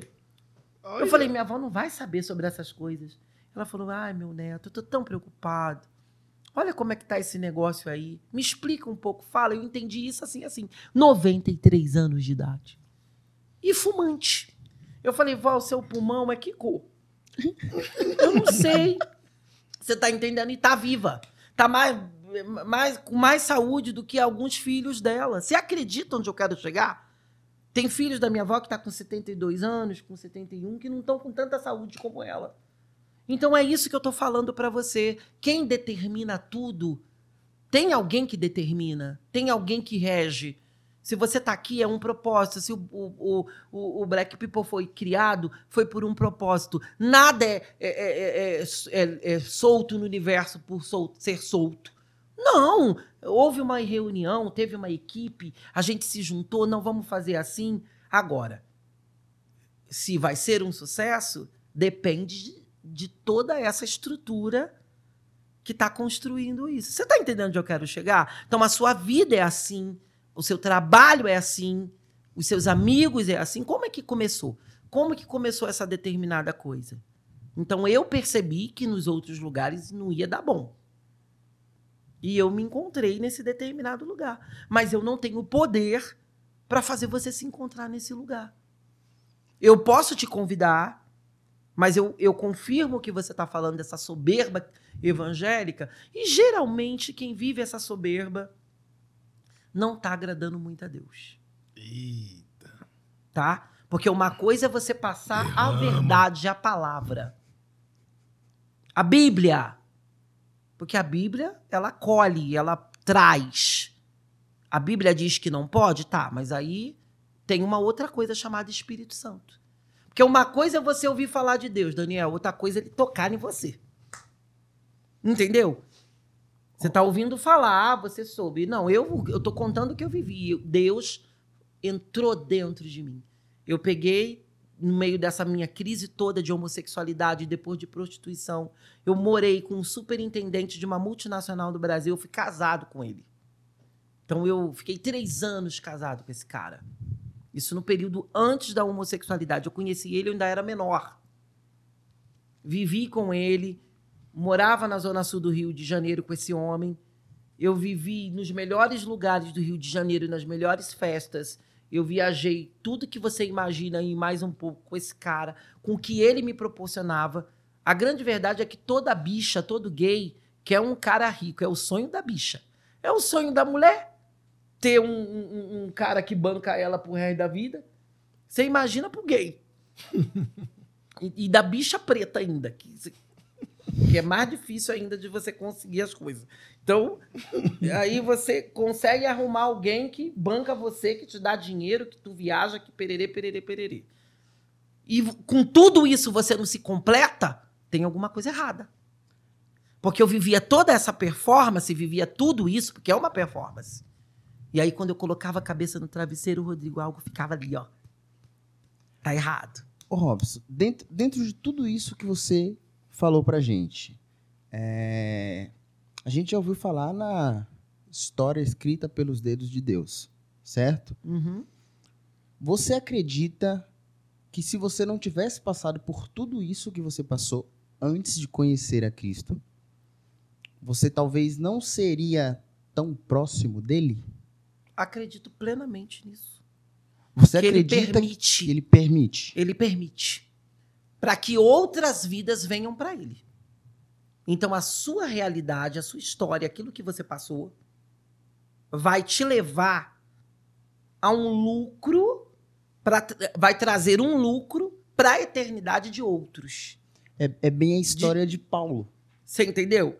É bem isso. É bem a É história um de perseguidor Paulo de cristãos que matava cristãos. É normal uma pessoa do nada dar tiro, matar todo mundo? É normal uma pessoa ser homofóbica do nada é, é, começar a matar gay?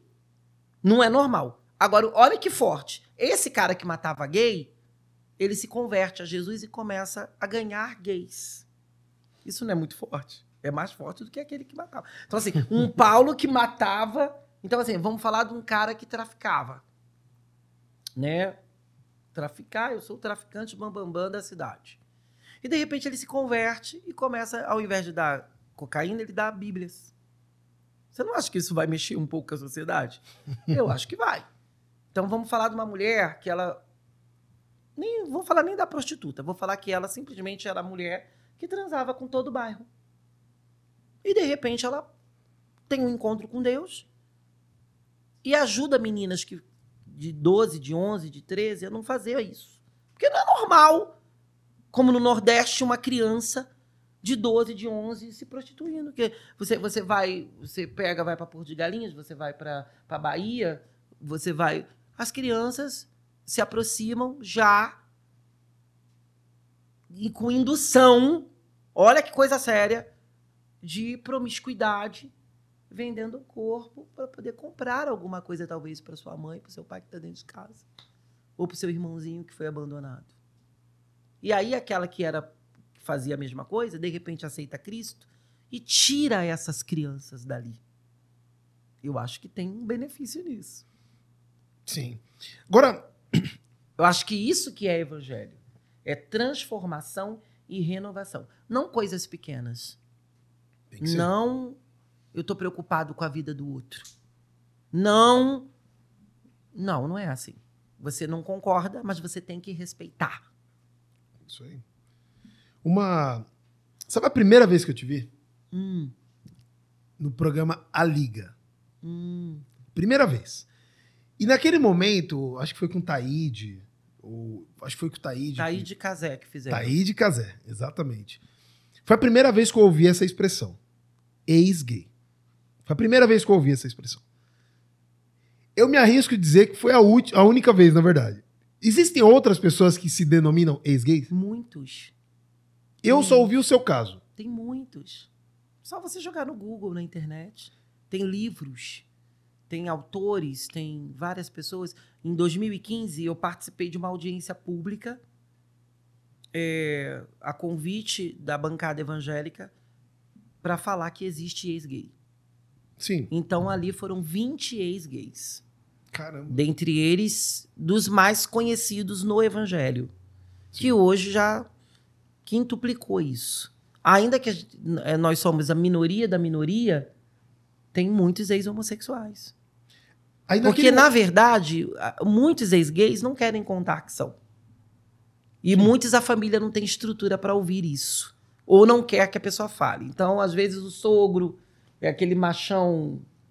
Ah, meu genro, vai contar que é ex-gay? Ogro. Entendeu? Então não vai querer que fale. Como tem o sogro também que não aceita que o, o filho é gay, o primo, ou coisa, o parente da mulher. E aí vai, né? Aí eu, eu vi o programa na época e falei, caramba, meu, é muito muito corajoso, né? A pessoa, É. primeira, primeira coisa, a pessoa se, se assumir, depois a pessoa Deixar a prática. deixar a prática e, e, e- depois levar isso para a sociedade, né? É, Como contar. testemunho, contar. Enfim. é, quais coisas você já ouviu sobre isso? Porque- Fora da igreja ou dentro da igreja? Eita. O que, que, que, que é pior? Eu gosto de rasgar. O que, que é não pior? tem ninguém comigo. Pode, pode fazer o, o top 3 aí? Opa, vai. Top três- As três top coisas três piores que você já ouviu é, depois que você citou essa frase. Mas Sou tem que ser top 3 fora da igreja e top 3 dentro da igreja. Hum, Tem? Peguem, que tem top 20. Ixi. Eita! Fora da igreja, eu nunca fui em enterro de anão e nunca vi ex-gay. Então você ofende o anão. Eu nunca fui no enterro do anão e nunca conheci nenhuma uma pessoa que era gay e virou homem. Isso é uma coisa muito dolorida, é, é muito terro- é, sabe, é muito triste de se ouvir. É, Deus ele pode fazer tudo menos fazer uma pessoa deixar de ser é, uma pessoa que era gay e virar homem. Caraca. Não, Deus ele pode tudo, tá? Caraca. Ele é o Deus do impossível. A Bíblia fala que tudo é possível ao que crer. Ok? Certo. E aí a pessoa ela joga um estigma sobre você, colocando que você não é capaz de viver o que você quiser. E já ouvi também que aí eu já ouvi dos gays, tá? Que eu sou uma praga porque é, traí a classe. Ai, caraca. Porque eu tinha que. Eu sou um gay enrustido. Porque ser gay já é terrível. Ser ex-gay Triplica. né? triplica, porque você tá. Todos estão contra você. Tá? Então você tem. Vixe, Você é inimigo dos gays. Então, quando você é gay, a sociedade é sua inimiga. E quando você é ex-gay, os gays também têm um inimigo. Então, que vantagem teria dizer isso se não fosse verdade? Você entendeu? Porque é muito legal ser amigo dos gays. É muito bom. É muito legal ser amigo dos gays. Os gays são incríveis, são divertidos, são introvertidos. Ai, gente, é incrível. E você é inimigo dos gays. Caramba. Então, você, por que, que você está dizendo? Porque isso é o que você está vivendo, é a verdade. E dentro da igreja, mano? Quais as três piores coisas que você ouviu? Dentro da igreja. Dentro da igreja eu ouvi esbicha, no meu púlpito não senta. Começou com uma paulada já, né? Eu vi de pastor, tá?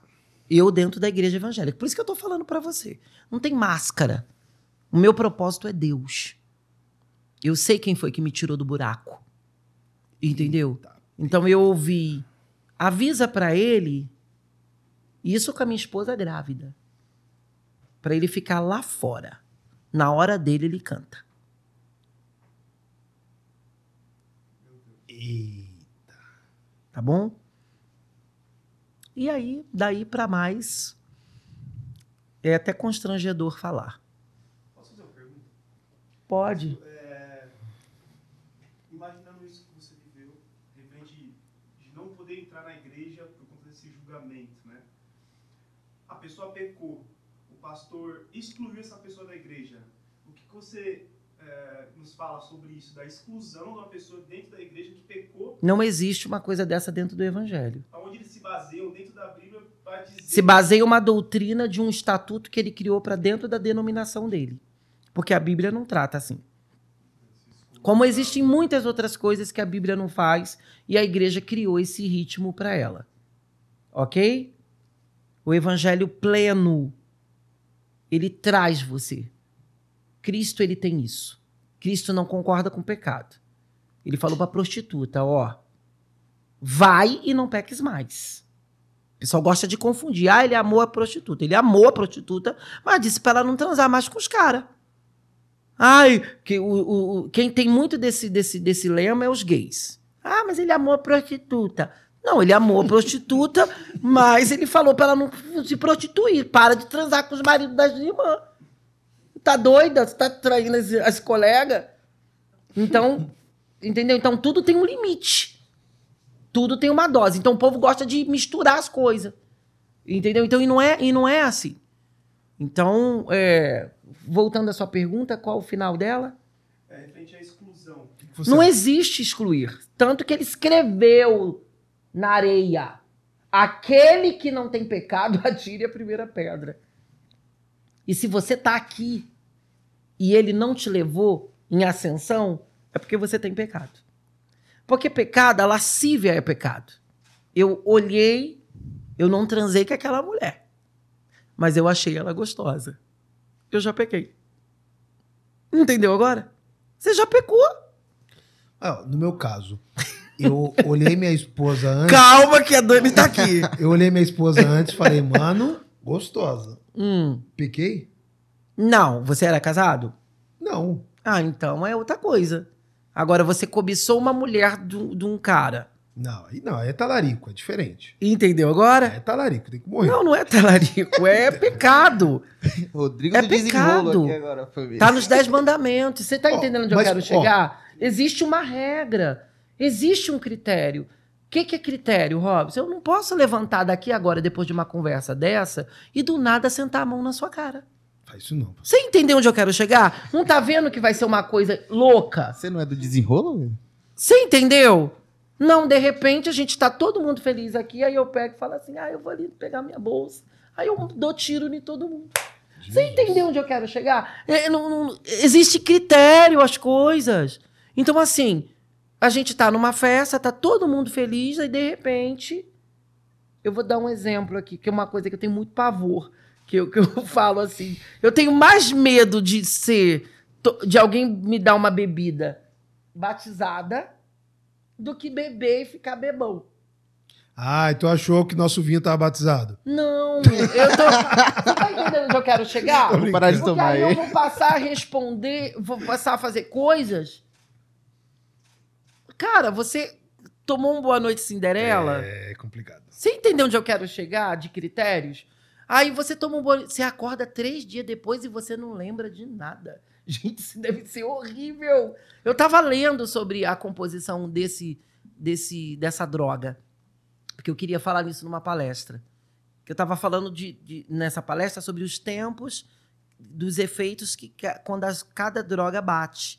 E aí eu parei nessa coisa do Boa Noite Cinderela, eu fiquei pa- apavorado. Porque assim, o problema todo, o pior eu acho que de tudo, é que a pessoa não lembra. Gente, você pode ser estuprado, você pode ser violentado, você pode ser roubado, você- como acontece assim. Uma pessoa pode te largar em outra cidade. Cara, em três dias, você pode parar onde? você tá entendendo onde eu quero chegar? Ó, eu fui pra Ilha de Malta. Eu, eu levei 15 horas, 14 horas até a Alemanha e depois mais 4 horas até a Ilha de Malta. Ok? Foram quantas horas? 19 horas. Sim. Você fica três dias sem saber o que, que aconteceu com você. Eu fui parar lá em Malta, lá no Mediterrâneo. Você tá entendendo onde eu quero chegar? Você dá pra ir em Malta e voltar. Ainda eles tem um podem tempo. Passar a mão no seu forever. Eles podem, eles podem, sabe? Cara, eles. Gente, eu não sei o que, que vai acontecer mais. Você entendeu onde eu quero chegar? Coisas horríveis podem acontecer. Eles podem introduzir alguma coisa em você. Eles podem colocar um chip dentro de você. Eles podem botar, abrir sua barriga, botar droga. Eles podem fazer uma cirurgia em você e fazer você de mula. Costurar você e você não saber o que está dentro de você. Em três dias. É isso que eu tô falando. Você se recupera da cicatriz. Eu já tinha pensado nas paradas tá entendendo onde eu você che- querendo chegar? níveis. Não, mas é isso. Não, eu comecei, eu parei, eu falei, Deus, isso é uma coisa muito séria. Um Boa Noite Cinderela, porque você, no soro medicado, você vive. Você toma uma anestesia, alguém faz uma cirurgia em você. Eu- o meu raciocínio é errado. Não. Você toma uma anestesia, essa, essa, essa droga é como uma anestesia, só que ela não te faz lembrar. Na anestesia, você é anestesiado, você volta, sua memória fica meio troncho no, no- no começo, mas depois você. Vai Não. Eu, não, eu tomei café, eu, eu almocei, eu beijei na boca de quem eu amava antes de cirurgia, me desejaram sorte. No Boa Noite Cinderela, não. Você tomou, apaga-se três dias da sua vida e tudo que você viveu três dias antes. Pô, três dias é muito tempo, né? Cara, muitas coisas podem acontecer bravas e ruins e péssimas. Então, assim, eu acho que tudo tem um critério. Uma pessoa no- boa de coração jamais vai fazer uma maldade dessa com uma outra. Uma pessoa dessa é digna de céu ou de inferno? Um cara que. Agora vamos falar. Um cara que eu tenho expulso. 11 Até o anos de. expulso. Isso aí. Eu tenho 11 anos de idade, aí um cara cisma comigo e abusa de mim. Me estupra. Te agride. Me agride, me soca, me bate. Essa pessoa, ela tá no seu estado normal? Aí vamos falar de crianças. A gente tem agora um índice de pessoas na área da saúde violentando bebês. Bebês. É. A gente tem homens aí que compram crianças. É, Tem gente que adota criança para estuprar. Tem uma máfia de adoção de crianças para estuprar. Você tá entendendo a coisa como é séria? Isso você tá falando do Brasil. Tô falando do mundo. Tá? Porque eu não vou nem me atrever, porque. Ah, ele é ex-gay e tá querendo atrapalhar. Você tá entendendo? Então, assim. É pai que ejacula na boca de criança. Tem vídeo, gente. É, médicos que se aproveitam para poder. Então, eu, tô- eu, tô- eu tô assim, eu não tô generalizando. Eu tô falando que são pessoas que a gente confia. Você enfia um, um prego no pé, em quem você confia? Pô, vai dar tétano, eu vou no médico. Aí você fica sozinha com o médico, em vez do médico olhar pro teu dedão, aí a mul- ele tá olhando pra vagina da mulher. Aí a mulher tá ali sentindo dor no pé. Tira a roupa. Não tem nada a ver com o pé. Aí ele passa a mão na mulher. A mulher, a, a mulher, ela não sabe o que, que ela faz, ela não sabe, ela não sabe nem que reação. Ai, vão falar que é mentira minha. Porque só tá você e ele ali. É a tua palavra contra dele. Como que solidifica aquilo ali? Quando outras denunciam. Porque se só ela denunciar e as outras ficarem com vergonha, ela corre o risco de ser processada. Você tá entendendo onde eu quero chegar? Agora vamos, vamos dificultar? Um homem. Eu sou hétero. Aí o médico vai e passa a mão em mim. Se você for estouradinho, você bate nele lá dentro. Opa. Você já vai preso por agressão. Nisso aí você já Você se entende? lascou. Ok? Você bateu no médico, porque aí vai ser a sua palavra contra dele. Você vai falar que bateu nele porque ele passou a mão no seu pênis. E ele vai falar que é mentira. E aí? Se não aparecer um outro cara com prontuário, com, com uma receita que provando que esteve também com esse médico e foi abusado. Você vai ser processado por um médico, vai ficar queimado, ainda vai ter que indenizar. Sendo pobre, que a gente é do SUS, que só vai no SUS, ainda vai ter que pagar.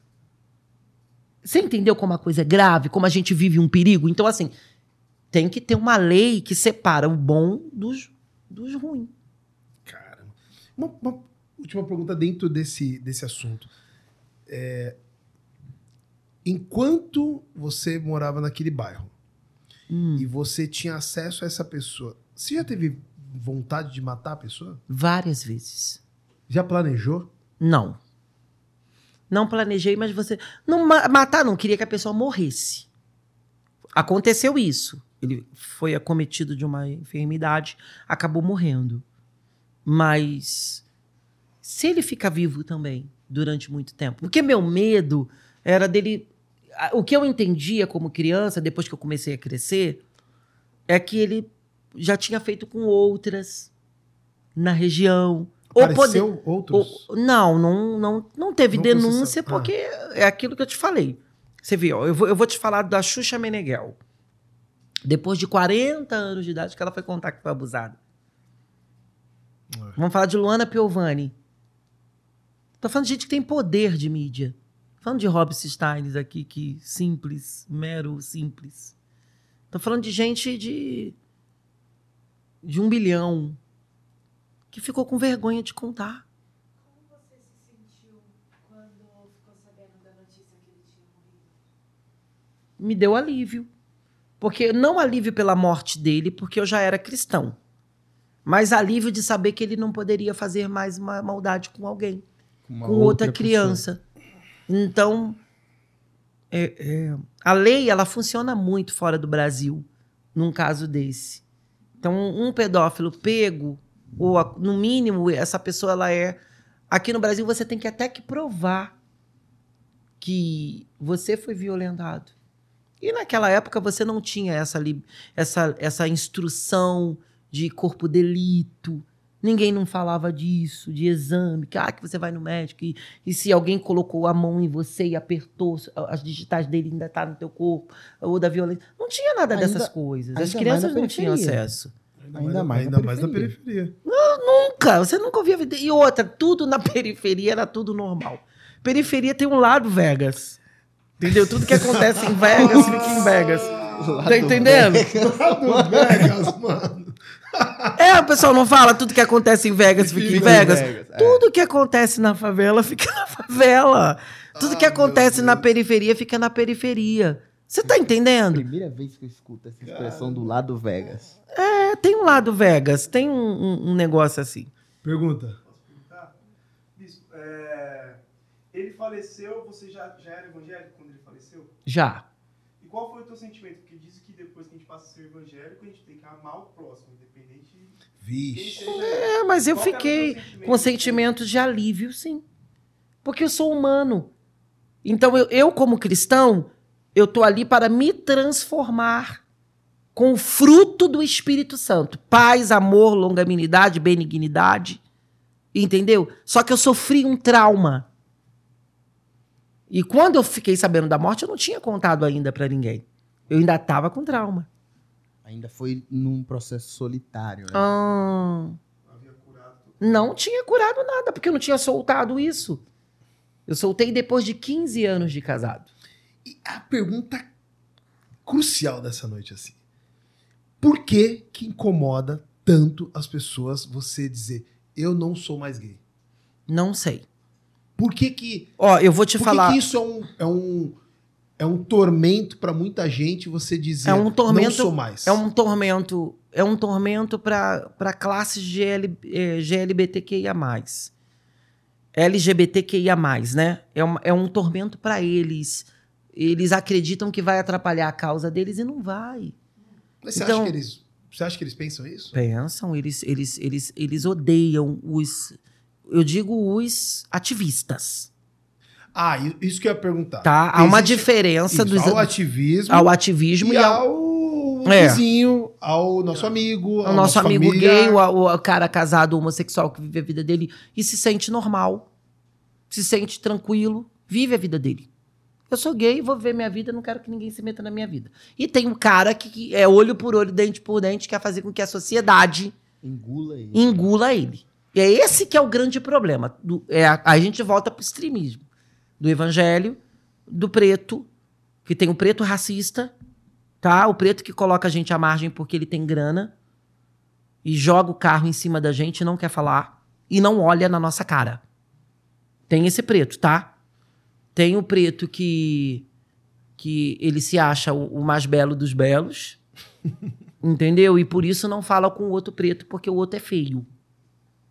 Tem a preta que tem o dinheiro pra comprar as lace, aí a outra não tem, aí ela acha que ela é a, a popozuda da história. Então aí vai, entendeu? Então assim, é, Receba. é, a Polêmico, coisa po- polêmico o pastor hoje, não? O bispo? a coisa é, filho, é, é- é muitos anos tomando na cabeça. Então você tem uma bagagem. Filho, a gente, a gente tem que fazer uma série, não é, não é um, um programa. Ó, você, você falou que, que demorou 15 anos pra contar pra sua esposa é, sobre o estupro. Como que foi isso, né? Nossa, diretor, vai ficar ruim pra cortar esses cortes desse negócio. vai ter coisa, hein? Vocês, por favor, faz um, um tráfego, faz um, um, um tráfego, né? Faz, é, impulsiona isso aí. Ah, boa. Como que foi é, para você falar isso? Como que foi a reação dela? E vocês já tinham filhos também? Sim, E como que isso chegou até os seus filhos? muito difícil e sempre me emociona isso. Eu já contava meu testemunho, né? É, Para os que sabem, eu, eu lancei esse livro aqui. Posso mostrar?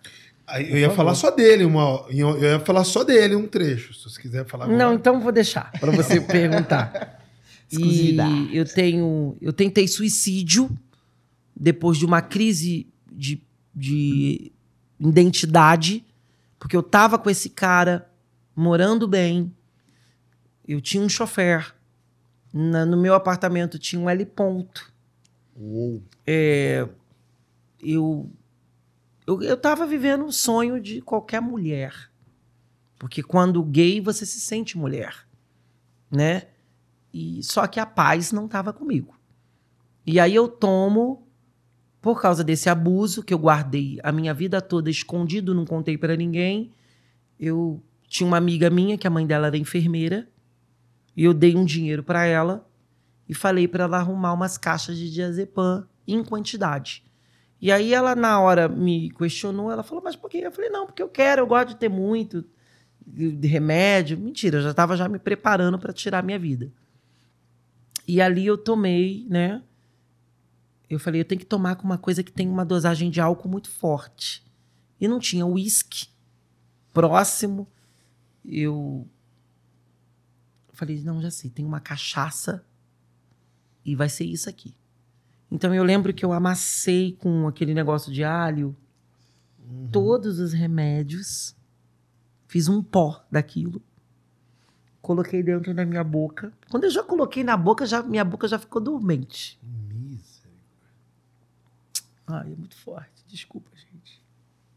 E aí eu peguei a cachaça e joguei, né, na minha boca, porque a vida, ela é uma coisa tão espetacular que o meu pedido de perdão, se existe alguma coisa nessa vida que eu peço perdão a Deus, é de ter tentado tirar a minha vida. Porque eu sou um homem tão feliz, tão realizado com os meus filhos, com os meus netos, que eu ia fazer a, a- maior bobagem da história, sabe?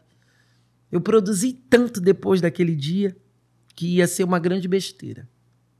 E eu peguei é, os 40 comprimidos de diazepam, coloquei na minha boca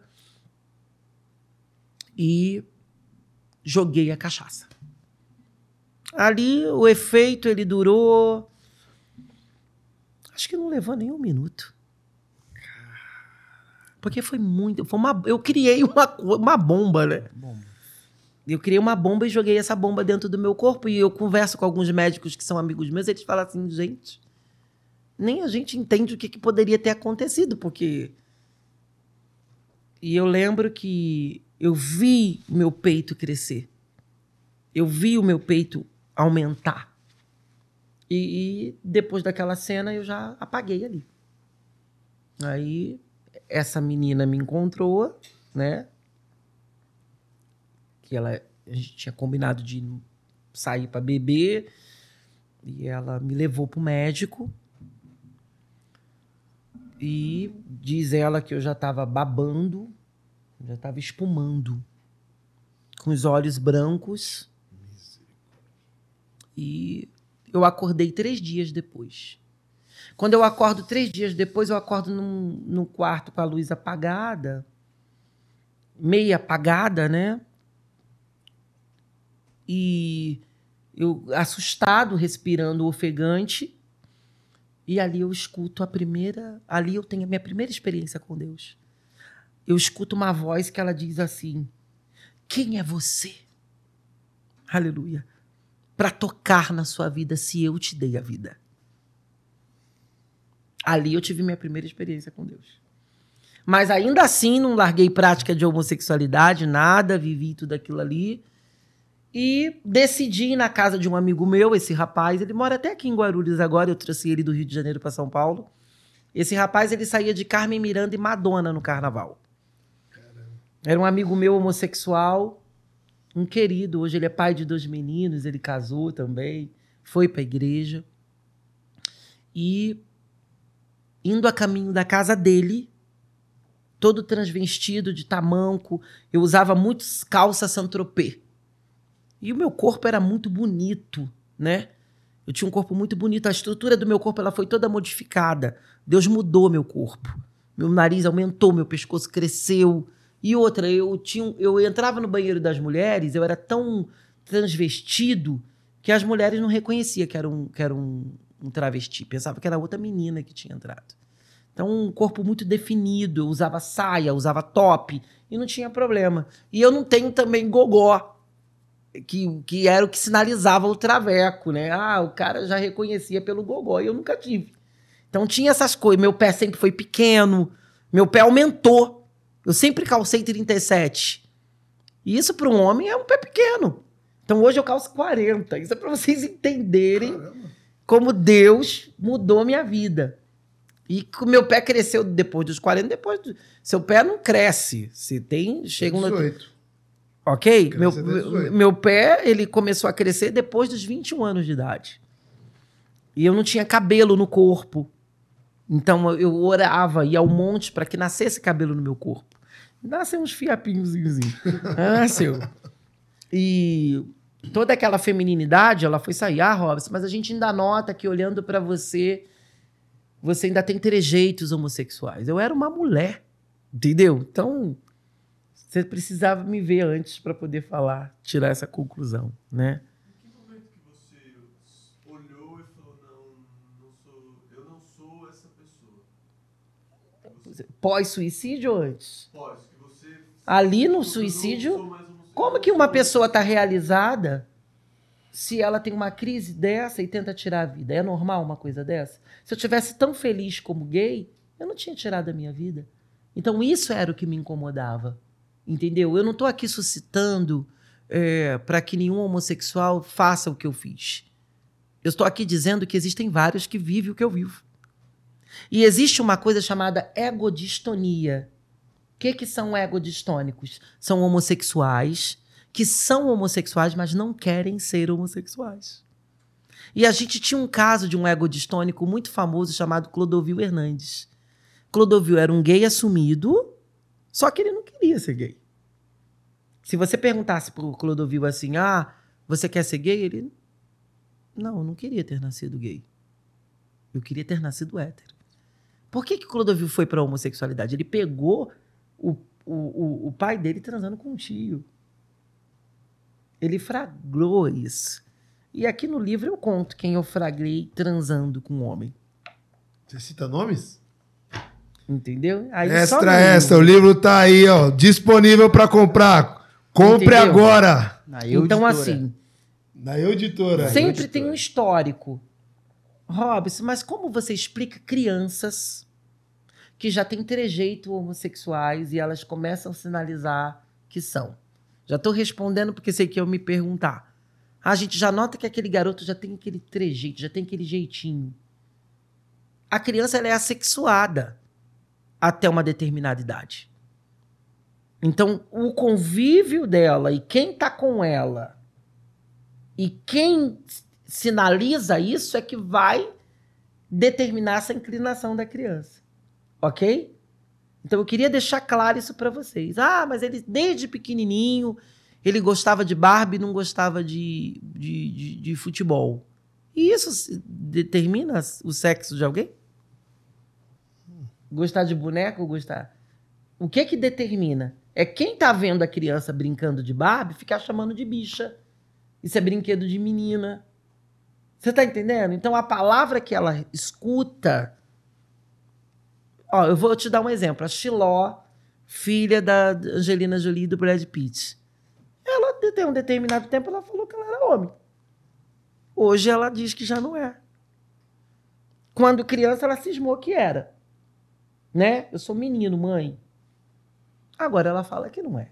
É mais ou menos como se você nascesse na. na- Tem alguma coisa.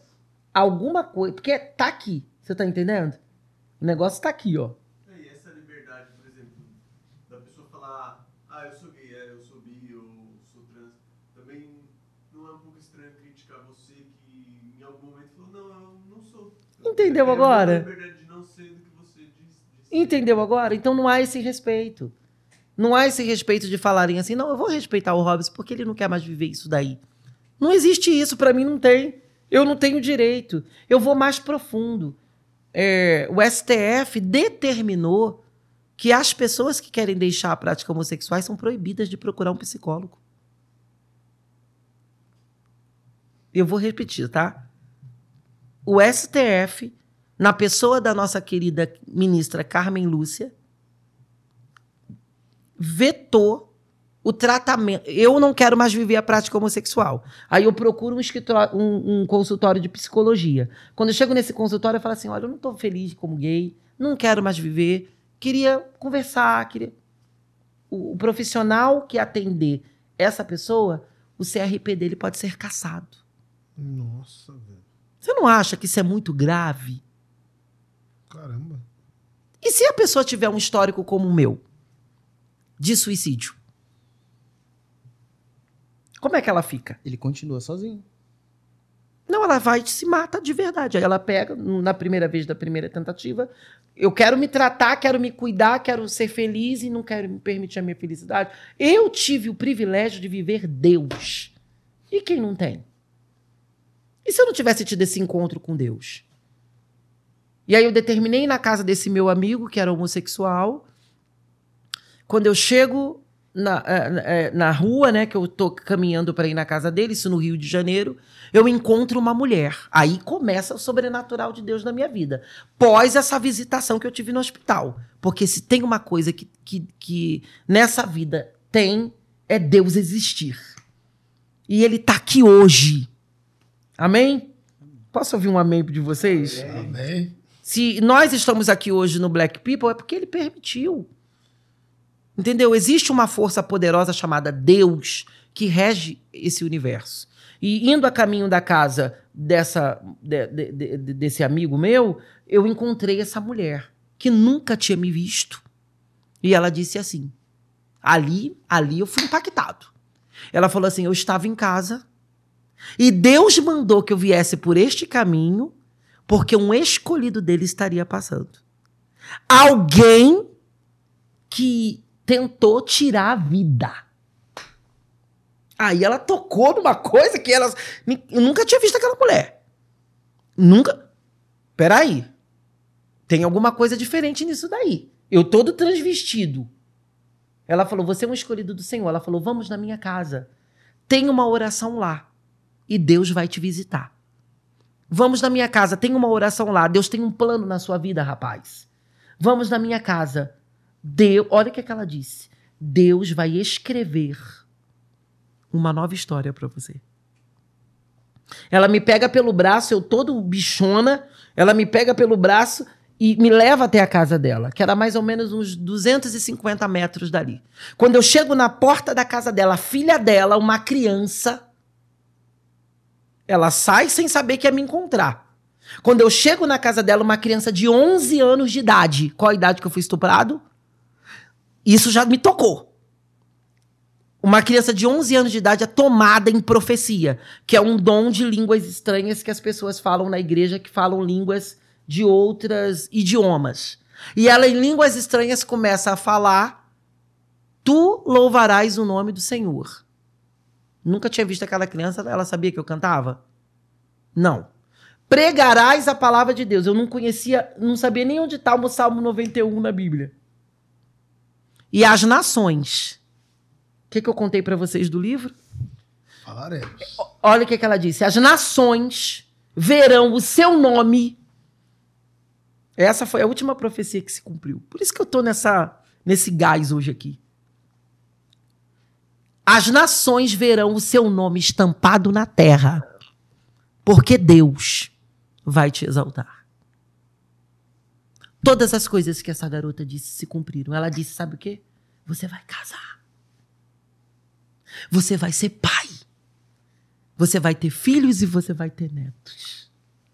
E eu olhei para ela e falei assim, cara, essa garota é louca. eu todo com aquela roupa de gay, ouvindo essas palavras. Tenta imaginar que coisa doida. Pois bem, ela disse assim: Você quer aceitar Jesus? Eu falei: Quero.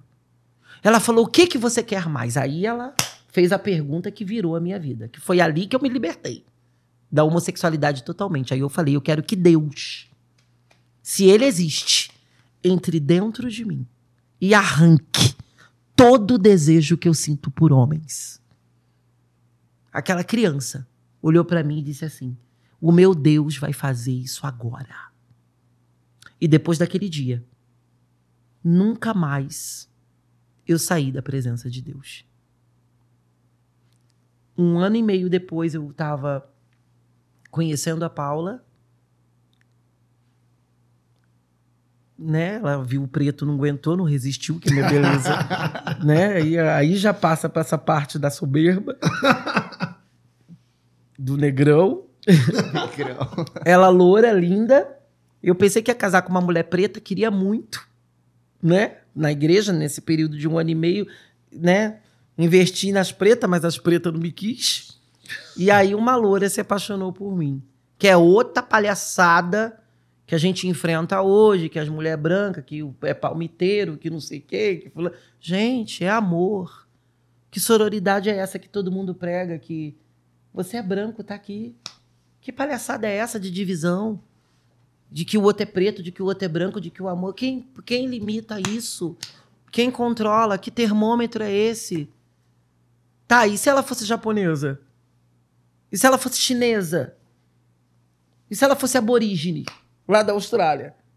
Eu pensava que uma índia ia se, se, se, é, se apaixonar por mim porque ela não ia fazer distinção do meu passado, você tá entendendo? Eu achava que uma mulher velha, madura, vivida, que ia me querer. Ou alguém da igreja que tivesse saído de um quadro assim, uma ex-prostituta, uma ex-bandida, uma ex-bibi carabina, um negócio assim, entendeu? alguém. Falei, vai vir alguém pesado, entendeu? Eu pensei. Vamos dividir umas experiências é, eu falei, vamos dividir os negócios. pesado. É, eu pensei que ia vir alguém assim, entendeu? Alguém que deu tiro, matou, que, alguém que roubou um banco. Eu pensei que ia ser assim, entendeu? Uma mulher, uma, uma Bonnie Clyde, um negócio meio louco. Assim. Mas Deus me deu uma garota da igreja que era virgem, olha isso, que nunca tinha tido experiência com homem nenhum, que que estava dentro da igreja que já era cristã, mais nova do que eu, que ela, tem, ela é um ano mais nova do que eu, e que olhou para mim e falou: Cara, esse preto é meu. É isso que eu falo para você. E, e, aí eu iria recusar é, é, Entendeu? Casamos, tivemos nossos filhos. Quantos? Com a Paula eu tive três filhos. Que tem uma história aí com o Wesley, que é meu filho mais velho. Eita. Que aí que quebra toda essa coisa da homossexualidade também. Porque fulano é tão gay, tão gay. Às vezes eu sempre escuto o gay falar assim: ah, mas eu também experimentei mulher. Não entendo isso, sabe? Ah, eu, eu também experimentei beijar na boca. É, é, esses dias eles estavam. A gente estava vendo a, a Lina da Quebrada no BBB. E o pessoal estava perseguindo o Nego Di. Porque o Nego Di é uma pessoa que fala muito. Mas ele falou uma coisa muito séria e muito que você tem que parar também para pensar. Então a Lina entrou no BBB para poder por uma causa dos travestis que você tem que respeitar, que é o que ela vive, é a vida dela. Só que chega dentro do BBB que ela tá querendo representar essa cata, ela vai e, e beija na boca de uma mulher. Tá entendendo onde eu quero chegar? E aí confunde a cabeça do telespectador. Porque você tá lutando por uma causa, você quer ser reconhecida como mulher. Você entendeu onde eu quero chegar? E aí chega lá, ah, mas não, eu posso tudo. Gente, não- a- sociedade não consegue compreender assim. O povo é lento para essa liberal- liberalidade, para tudo isso. E o povo quer que a sociedade se adiante para isso. Só que o povo não se adianta. O povo não entende bacanal, não entende swing, não entende menatro A, não entende. Entendeu? Menagem não entende, o pessoal não entende. Tem casal que não entende, ninguém entende. Se você for chegar lá, Dani, ah, eu quero três moleques casinhos na cama, gente. tá entendendo onde eu quero chegar? Então, assim, vamos respeitar as pessoas. Sim. Vamos respeitar os idosos, vamos respeitar os conservadores. Eu acho que a gente deve respeitar as pessoas também. E não enfiar a goela abaixo aquilo que é bom pra mim. Eu tenho que respeitar que você não aceita que existe ex-gay. Você não pode tocar em mim, não pode me ridicularizar, mas eu tenho que entender também que você não entende. Tá compreendendo? Agora, me ridicularizar, me difamar porque eu sou um ex-gay, aí já é outra coisa. Sim. Agora, se você falar pra mim, Robson, eu não acredito, eu tenho que respeitar. Ó, Robson, tudo que você contou aqui é uma mentira. Eu não tenho como. O que, que eu vou fazer? Eu vou cair no pau com você e vou, vou, vou brigar com você por causa disso? Eu acho que não dá certo. Então, assim, é, eu vivi tudo isso. Depois daquele dia, nunca mais larguei Cristo. E Deus fez essa obra sobrenatural na minha vida. Eu casei, mas ainda estava com esse processo do abuso encravado na minha carne. Porque eu não tinha contado. Olha como é doloroso, como é difícil essa questão. A homossexualidade, ela não foi tão dolorosa do que o estupro. É isso que eu falo, entendeu? Outra coisa que eu falo muito que o pessoal ri na igreja é que eu falo, gente, largar o dinheiro foi pior do que deixar de ser gay. Gente, é tão bom andar de jato, de helicóptero, ter dinheiro na conta, cartão de crédito Infinity. Gente, na época não tinha o Infinity, era Travelers American Express. Quem Caraca. tinha um negócio daquele, Wilson. um Diners. Você tem um Diners com limite. Esse cara aí tá solteiro aí? Não. Você entendeu? Nem tá mais no Brasil. Combinando certinho, né? Fazer a vida aí. Você tá entendendo? Então, assim, você deixar o dinheiro, diretor, é mais difícil do que largar da homossexualidade. Acreditem no que eu tô dizendo pra você. Quebrar os cartões de crédito e ficar com Cristo pobre e deixar status, deixar poder, porque dinheiro te traz poder. Então, assim, existem coisas muito mais terríveis na Terra, gente. É verdade. E depois de 15 anos, eu já não aguentava mais esse sufoco na minha vida.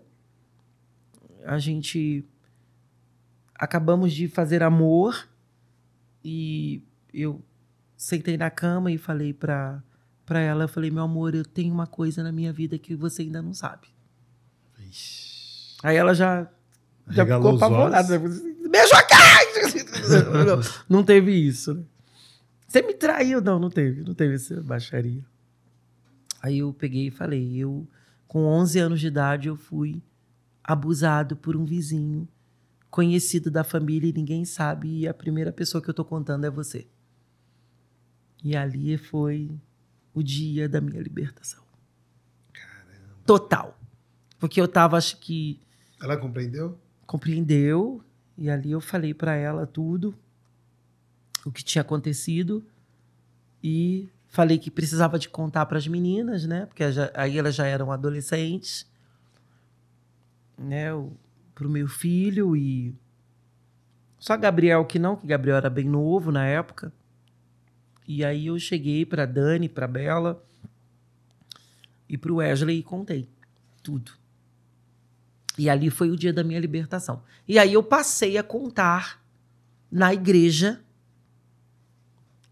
além do testemunho da história da libertação da homossexualidade, de tudo, do suicídio e tudo que aconteceu, também o abuso. E entendi que aí era a hora de fazer isso aqui. Exato. que é esse livro Eu Existo e Não Estou Sozinho. O tema ele trata de eu não sou o único ex-gay que existe. Existem vários. E eu não poderia falar só eu existo. Eu existo e tem outros. Que pode não ser como um Robson que tem coragem de falar para todo mundo ouvir, mas existem outros. Eu tive a honra de sair na capa da Exibir Gospel. Deixa eu fazer meu merchan. Fica à vontade. Exibir. Gospel, por favor. Essa revista acreditou na minha história. E em dezembro de 2019, eles me deram essa capa espetacular. Existe ex-gay, sim.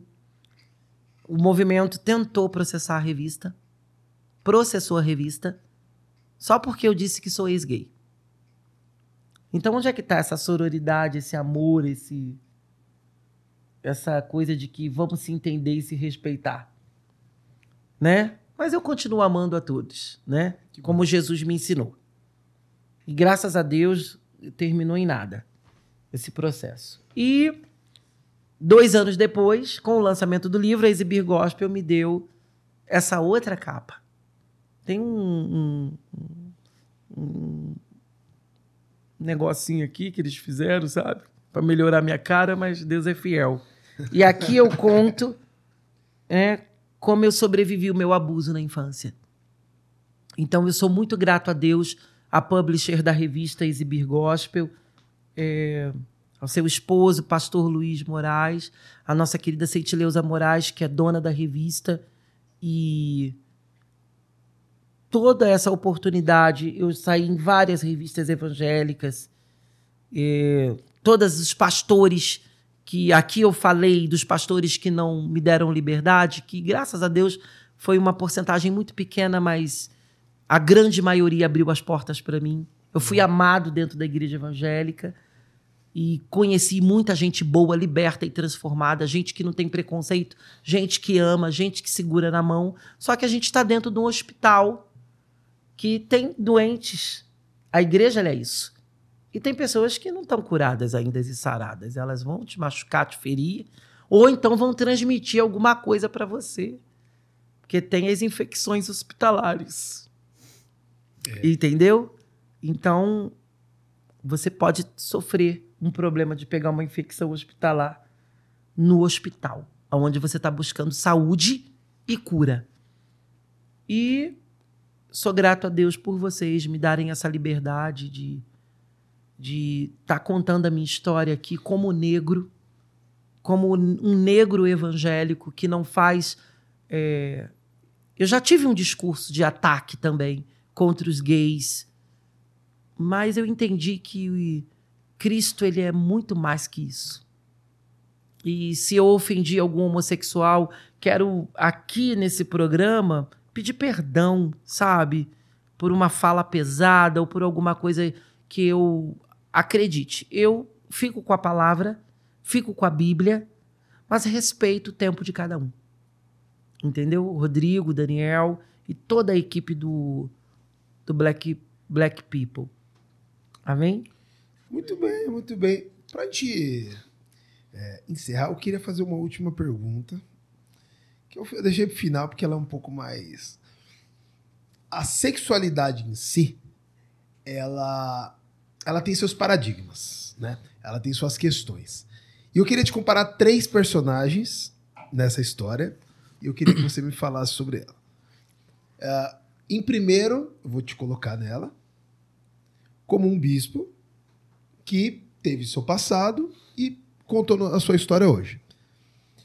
Do outro, você tem as igrejas é, inclusivas, que aí você tem é, que é pregado exatamente o amor, é pregado é, a, a, a vida de, com, com Cristo, e você tem pastores Gays. gays casados e que pregam o amor, exatamente, enfim. E no outro ponto, você também tem padres, por exemplo, que é, uma parte deles teve que. a- a- a- o padrão, na verdade, é ter a. Não é a abstinência, é. Celibato. É, que tem a questão do celibato, de não poder ter a sexualidade, mas tá na- enraizado no ser humano a sexualidade. Então não Tá. tem como. E aí cada um se liberta de um jeito. Um vai no. Um, um realmente prefere não fazer, o outro vai pro 5 a 1 o outro acaba tendo ali uma. 5x1 é ótimo. Outro ali vai. 5x1 é perfeito. Aí você tem a questão também daquele que vai com as freiras, que a gente sabe que é uma realidade. Ah, tem outro que é padre com padre. É, Enfim, aí também aí vem um mundo que a gente pode falar de várias. É, Como que você vê toda essa liderança aqui? É... Então, eu vou falar primeiro de mim. Eu tive uma experiência com Deus e contei aqui pra você. Sim. Robson, todos os gays que entrarem dentro da igreja vão ser libertos? Não. Porque 50% você precisa desejar a prática, sair da prática. Os outros 50% os- Deus faz. Então, come- parte de você. Porque a Bíblia fala que você bate a porta, ele minto. Deus ele bate a porta, ele, ele é educado. Não- ele não é abrupto, ele não entra dentro de você se você não permitir. Ele só faz morada em você se você deixar. E fazer morada dentro de você é viver a palavra dele. Certo. Não tem como ele fazer morada dentro de você se você não viver a palavra dele. Esse é o primeiro ponto. Em relação à igreja inclusiva, eu sou totalmente contra. Você é contra? Sou. Porque a igreja inclusiva, não, não, ela. A Bíblia é contra a homossexualidade. E ela quer, em alguns casos, em algumas denominações inclusivas, até retirar algumas coisas da palavra de Deus, eles retiram. Então, para que que você vai fazer uma coisa que você não. É tipo eu tentar mudar a religião de matriz africana adaptar para mim que sou evangélico. Não, a, a- a matriz africana é daquele jeito. O budismo é daquele jeito, o islamismo é daquele jeito. Entendeu onde eu quero chegar? Então não é uma igreja evangélica. Porque se a, é, a Bíblia condena a prática, como que você quer uma coisa porque você quer por capricho? Dentro disso, você não acha que é mais ou menos assim, ó? Ah, por exemplo, tem- eu- conheço pessoas que são de igreja Não é que evangelho. são fofoca em pessoa. É o microfone da igreja, tá ligado? Hum, Como são o microfone da igreja, ela passa 50 anos lá dentro. Como você falou, a questão do, do, do, do evangélico gay. É, no final acaba não sendo quase a mesma. Não, não, não é uma, um lado separatista, tipo assim, ah, esse cara, essa pessoa passa o ano, a vida inteira sendo fofoqueiro, Deus abomina, vai pro inferno, é, mas eu ainda aceito ela aqui porque a fofoca não é tão ruim assim. Não, é diferente. E Você falou de gay- liderança. Aceitar o homossexual dentro da igreja como homossexual é um papel da igreja. A igreja tem que fazê-lo. Só que a igreja entende que ele precisa ser transformado. E isso tem que ser respeitado. É uma doutrina da igreja. Se você não concorda com essa doutrina, você sai dela. Você não é obrigado a ficar. Agora, tentar fazer com que a igreja mude o seu o seu preceito porque eu sou gay, não vai acontecer. Entendeu agora? Como eu não vou mudar o preceito da- do budismo, não vou mudar a regra do islamismo, não vou mudar eu não vou conseguir mudar. É só Deus. Deus que mudou Paulo. Entendeu? E foi Deus. O cara matava os cristãos. O cara inteligentíssimo, romano. Mas ele perseguiu os cristãos. Ele teve que ter um encontro com Deus para se modificar. Então, você precisa de ter esse encontro com Deus. Eu não tenho poder para mudar você como gay. Você não quer que eu entre no seu espaço. Mas você quer entrar no meu espaço e quer mudar todas as regras de 3 mil anos e colocar de uma maneira que para mim fique bem. Você entendeu agora? Então você é, é, você você passa é o respeito, é isso. Esse respeito que eu tanto quero, eu não estou respeitando. Eu não estou dando. É isso que está acontecendo com a igreja inclusiva. Entendeu? Não é separação. A igreja, a, o evangelho diz que a homossexualidade é pecado. E a igreja, inclusive, ela quer porque quer que não seja pecado. Entendeu agora? Eu não me sinto como um pecador. Então eu formei a minha denominação assim. Então poderia, eu vou formar a igreja dos homens que traem, porque eu acho que não é pecado. Eu vou formar as igrejas que põe chifre no marido, porque não é pecado. Eu acho que não é. Eu vou formar a igreja da Boa Noite Cinderela, porque eu acho que não vai trazer problema para o pessoal. Três dias, sexto, papo. Você entendeu agora? Eu cismei. Ó, eu tive uma briga feia no Super Pop em um programa que o, o homem da praia de naturismo, um naturista, queria abrir uma igreja para todo mundo ficar pelado dentro. Gente, eu acho que tudo tem critérios. Eu acho que. Então vamos falar. Vou, vou te dar um exemplo Mas assim. Adão e Eva não ficaram pelados? Então. Você entendeu onde eu quero chegar? Então, assim. Então, aí, aí o que, que você vai fazer dentro de uma igreja todo mundo pelado? É, você entendeu? Então, estranha. assim, é um negócio meio complicado. Porque quando Adão e Eva andavam peca- é, pelados, eles não sabiam do pecado. Eles não tinham pecado contra Deus. Essa é a Não diferença vergonha, né? não tinha vergonha. Então, não tinha maldade. É, não tinha o mal, não estava ainda no paraíso, não estava no Éden. Quando eles desobedecem à vontade de Deus, e aí que vem esse problema do pecado. Tudo parte daí. E a Dessa terceira? confusão toda que está aí. Então, finalizando a questão, não é que a igreja está contra os gays. É que a igreja, inclusive, ela quer. Ela tem agora a Bíblia gay. É muito complicado. Fica uma afronta, um desrespeito. É a mesma coisa que eu pegar, passar na encruzilhada e chutar uma oferenda. Eu não tenho que fazer isso. Eu não tenho esse. li- Porque eu sou bispo, eu tenho que chutar a oferenda? Eu tenho que falar que todos os pais de santo tá com capeta porque eu sou pastor? Eu não tenho que fazer. Se ele me procurar, me pedir minha opinião, me pedir minha ajuda, é uma coisa. Agora eu não tenho que falar nada e nem entrar no espaço de ninguém. Hoje a gente tem um termo chamado lugar de fala. Cada um no seu lugar, cada um no seu quadrado. Eu acho que é assim. Em relação à igreja inclusiva, eu já disse isso um trilhão de vezes, entendeu? Já me xingaram bastante por causa disso. E eu continuarei dizendo, porque eu acho que respeito é respeito. Então, como eu também, como bispo, não posso entrar dentro de uma igreja inclusiva e dizer que eles estão tudo capetados, que eles vão tudo para o inferno. É normal uma coisa dessa? Não posso fazer. Em relação aos padres, eu acho que quando você. é, o chamado do padre é o celibato.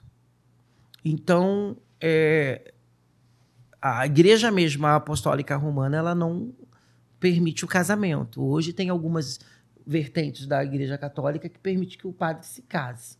Eu, particularmente, acho melhor que ele se case Lógico. do que ele vive em pecado aí, pegando as freiras ou transando com os, com os, com os coisas, como Quando um pastor. encontra, coroinha. Como o Rodrigo falou. Os coroinha e tudo, e quem mais passar pela frente, que eles são terríveis.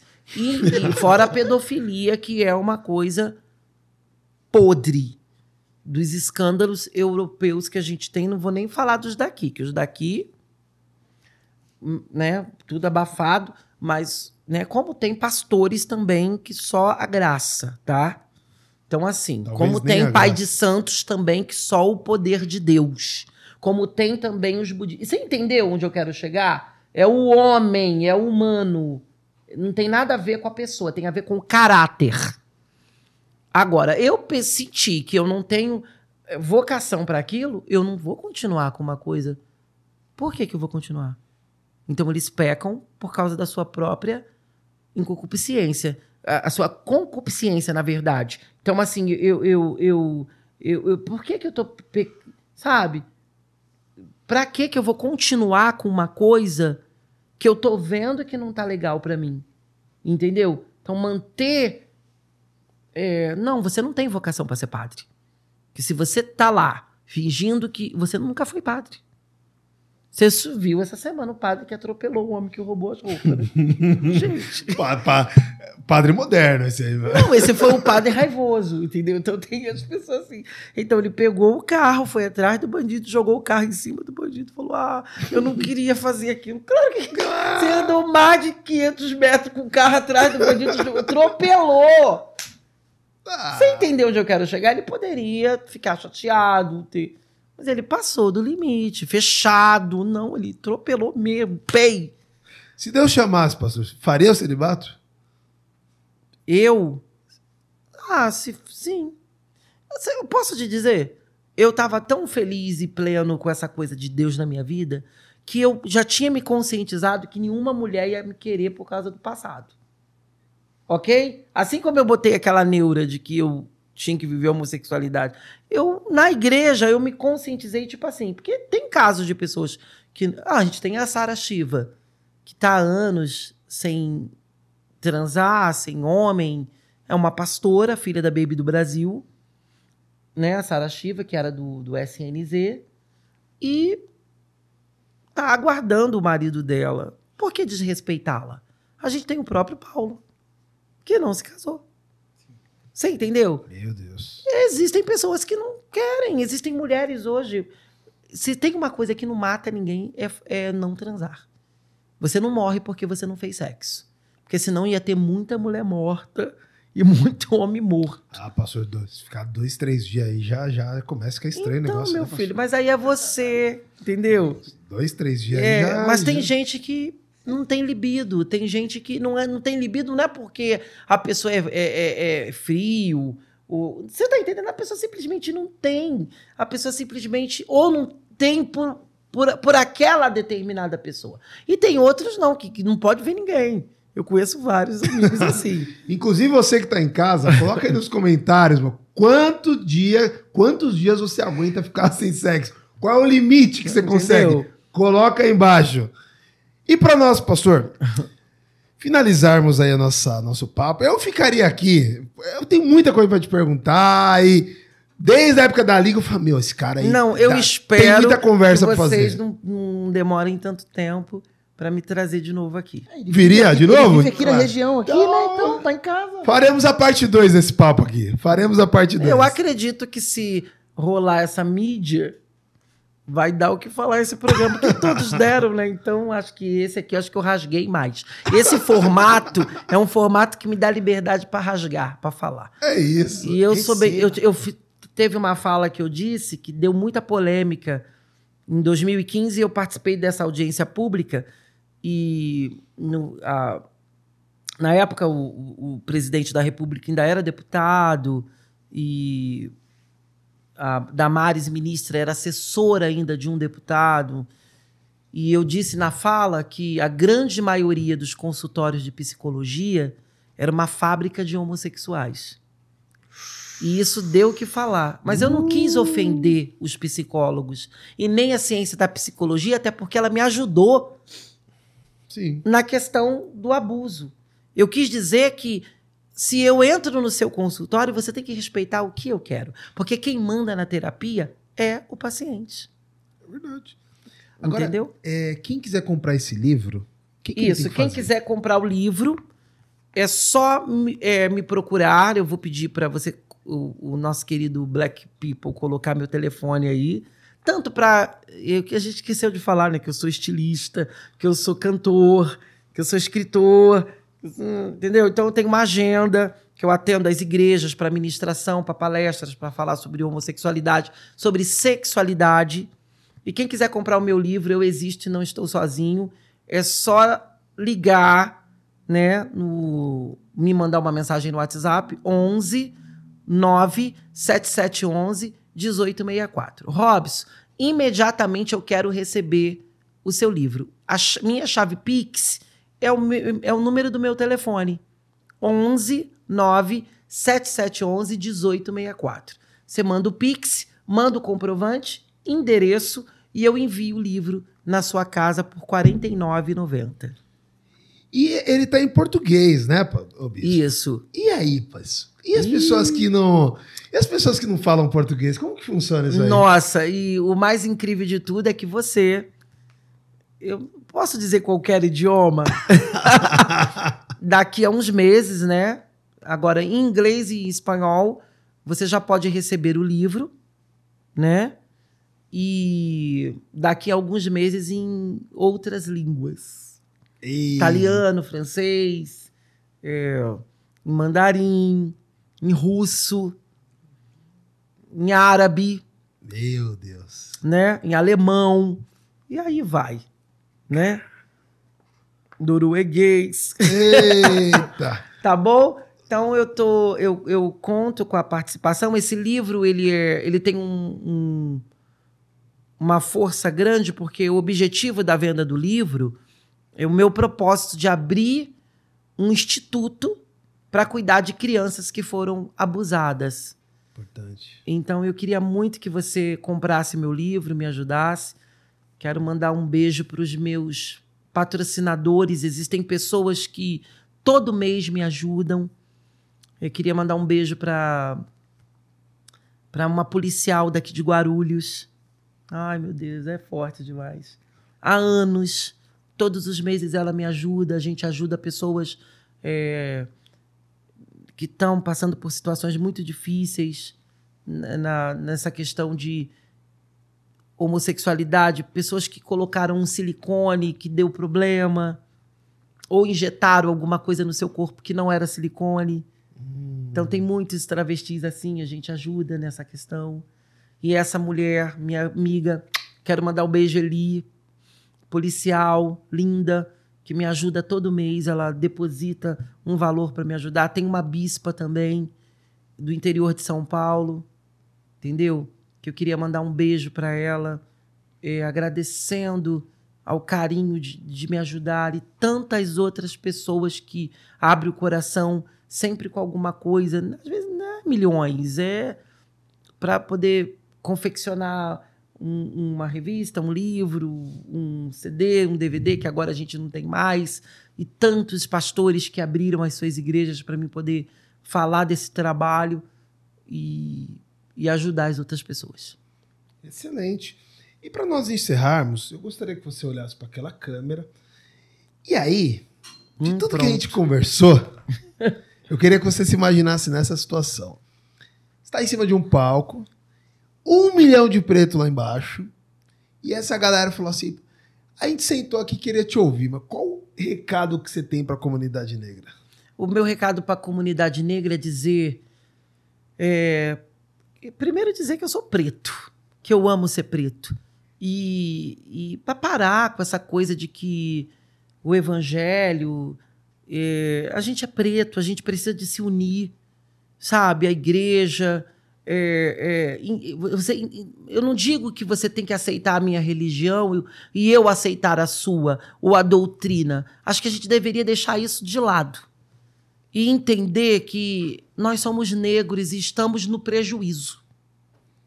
Já que nós estamos num programa que a temática é os negros, é, é- é colocar isso em pauta de a gente precisa se proteger, sabe? E, e se cuidar, se amar, se respeitar mais, como negro não fazendo acepção dos brancos, não fazendo a, a- a acepção do índio, nem do, do, do, do oriental, mas se respeitar e respeitar o outro na mesma proporção.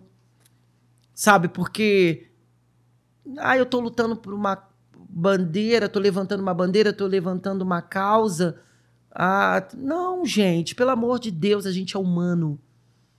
Eu acho que caráter e amor acima de tudo. Senhoras e senhoras, com vocês, Bispo Robson Steines!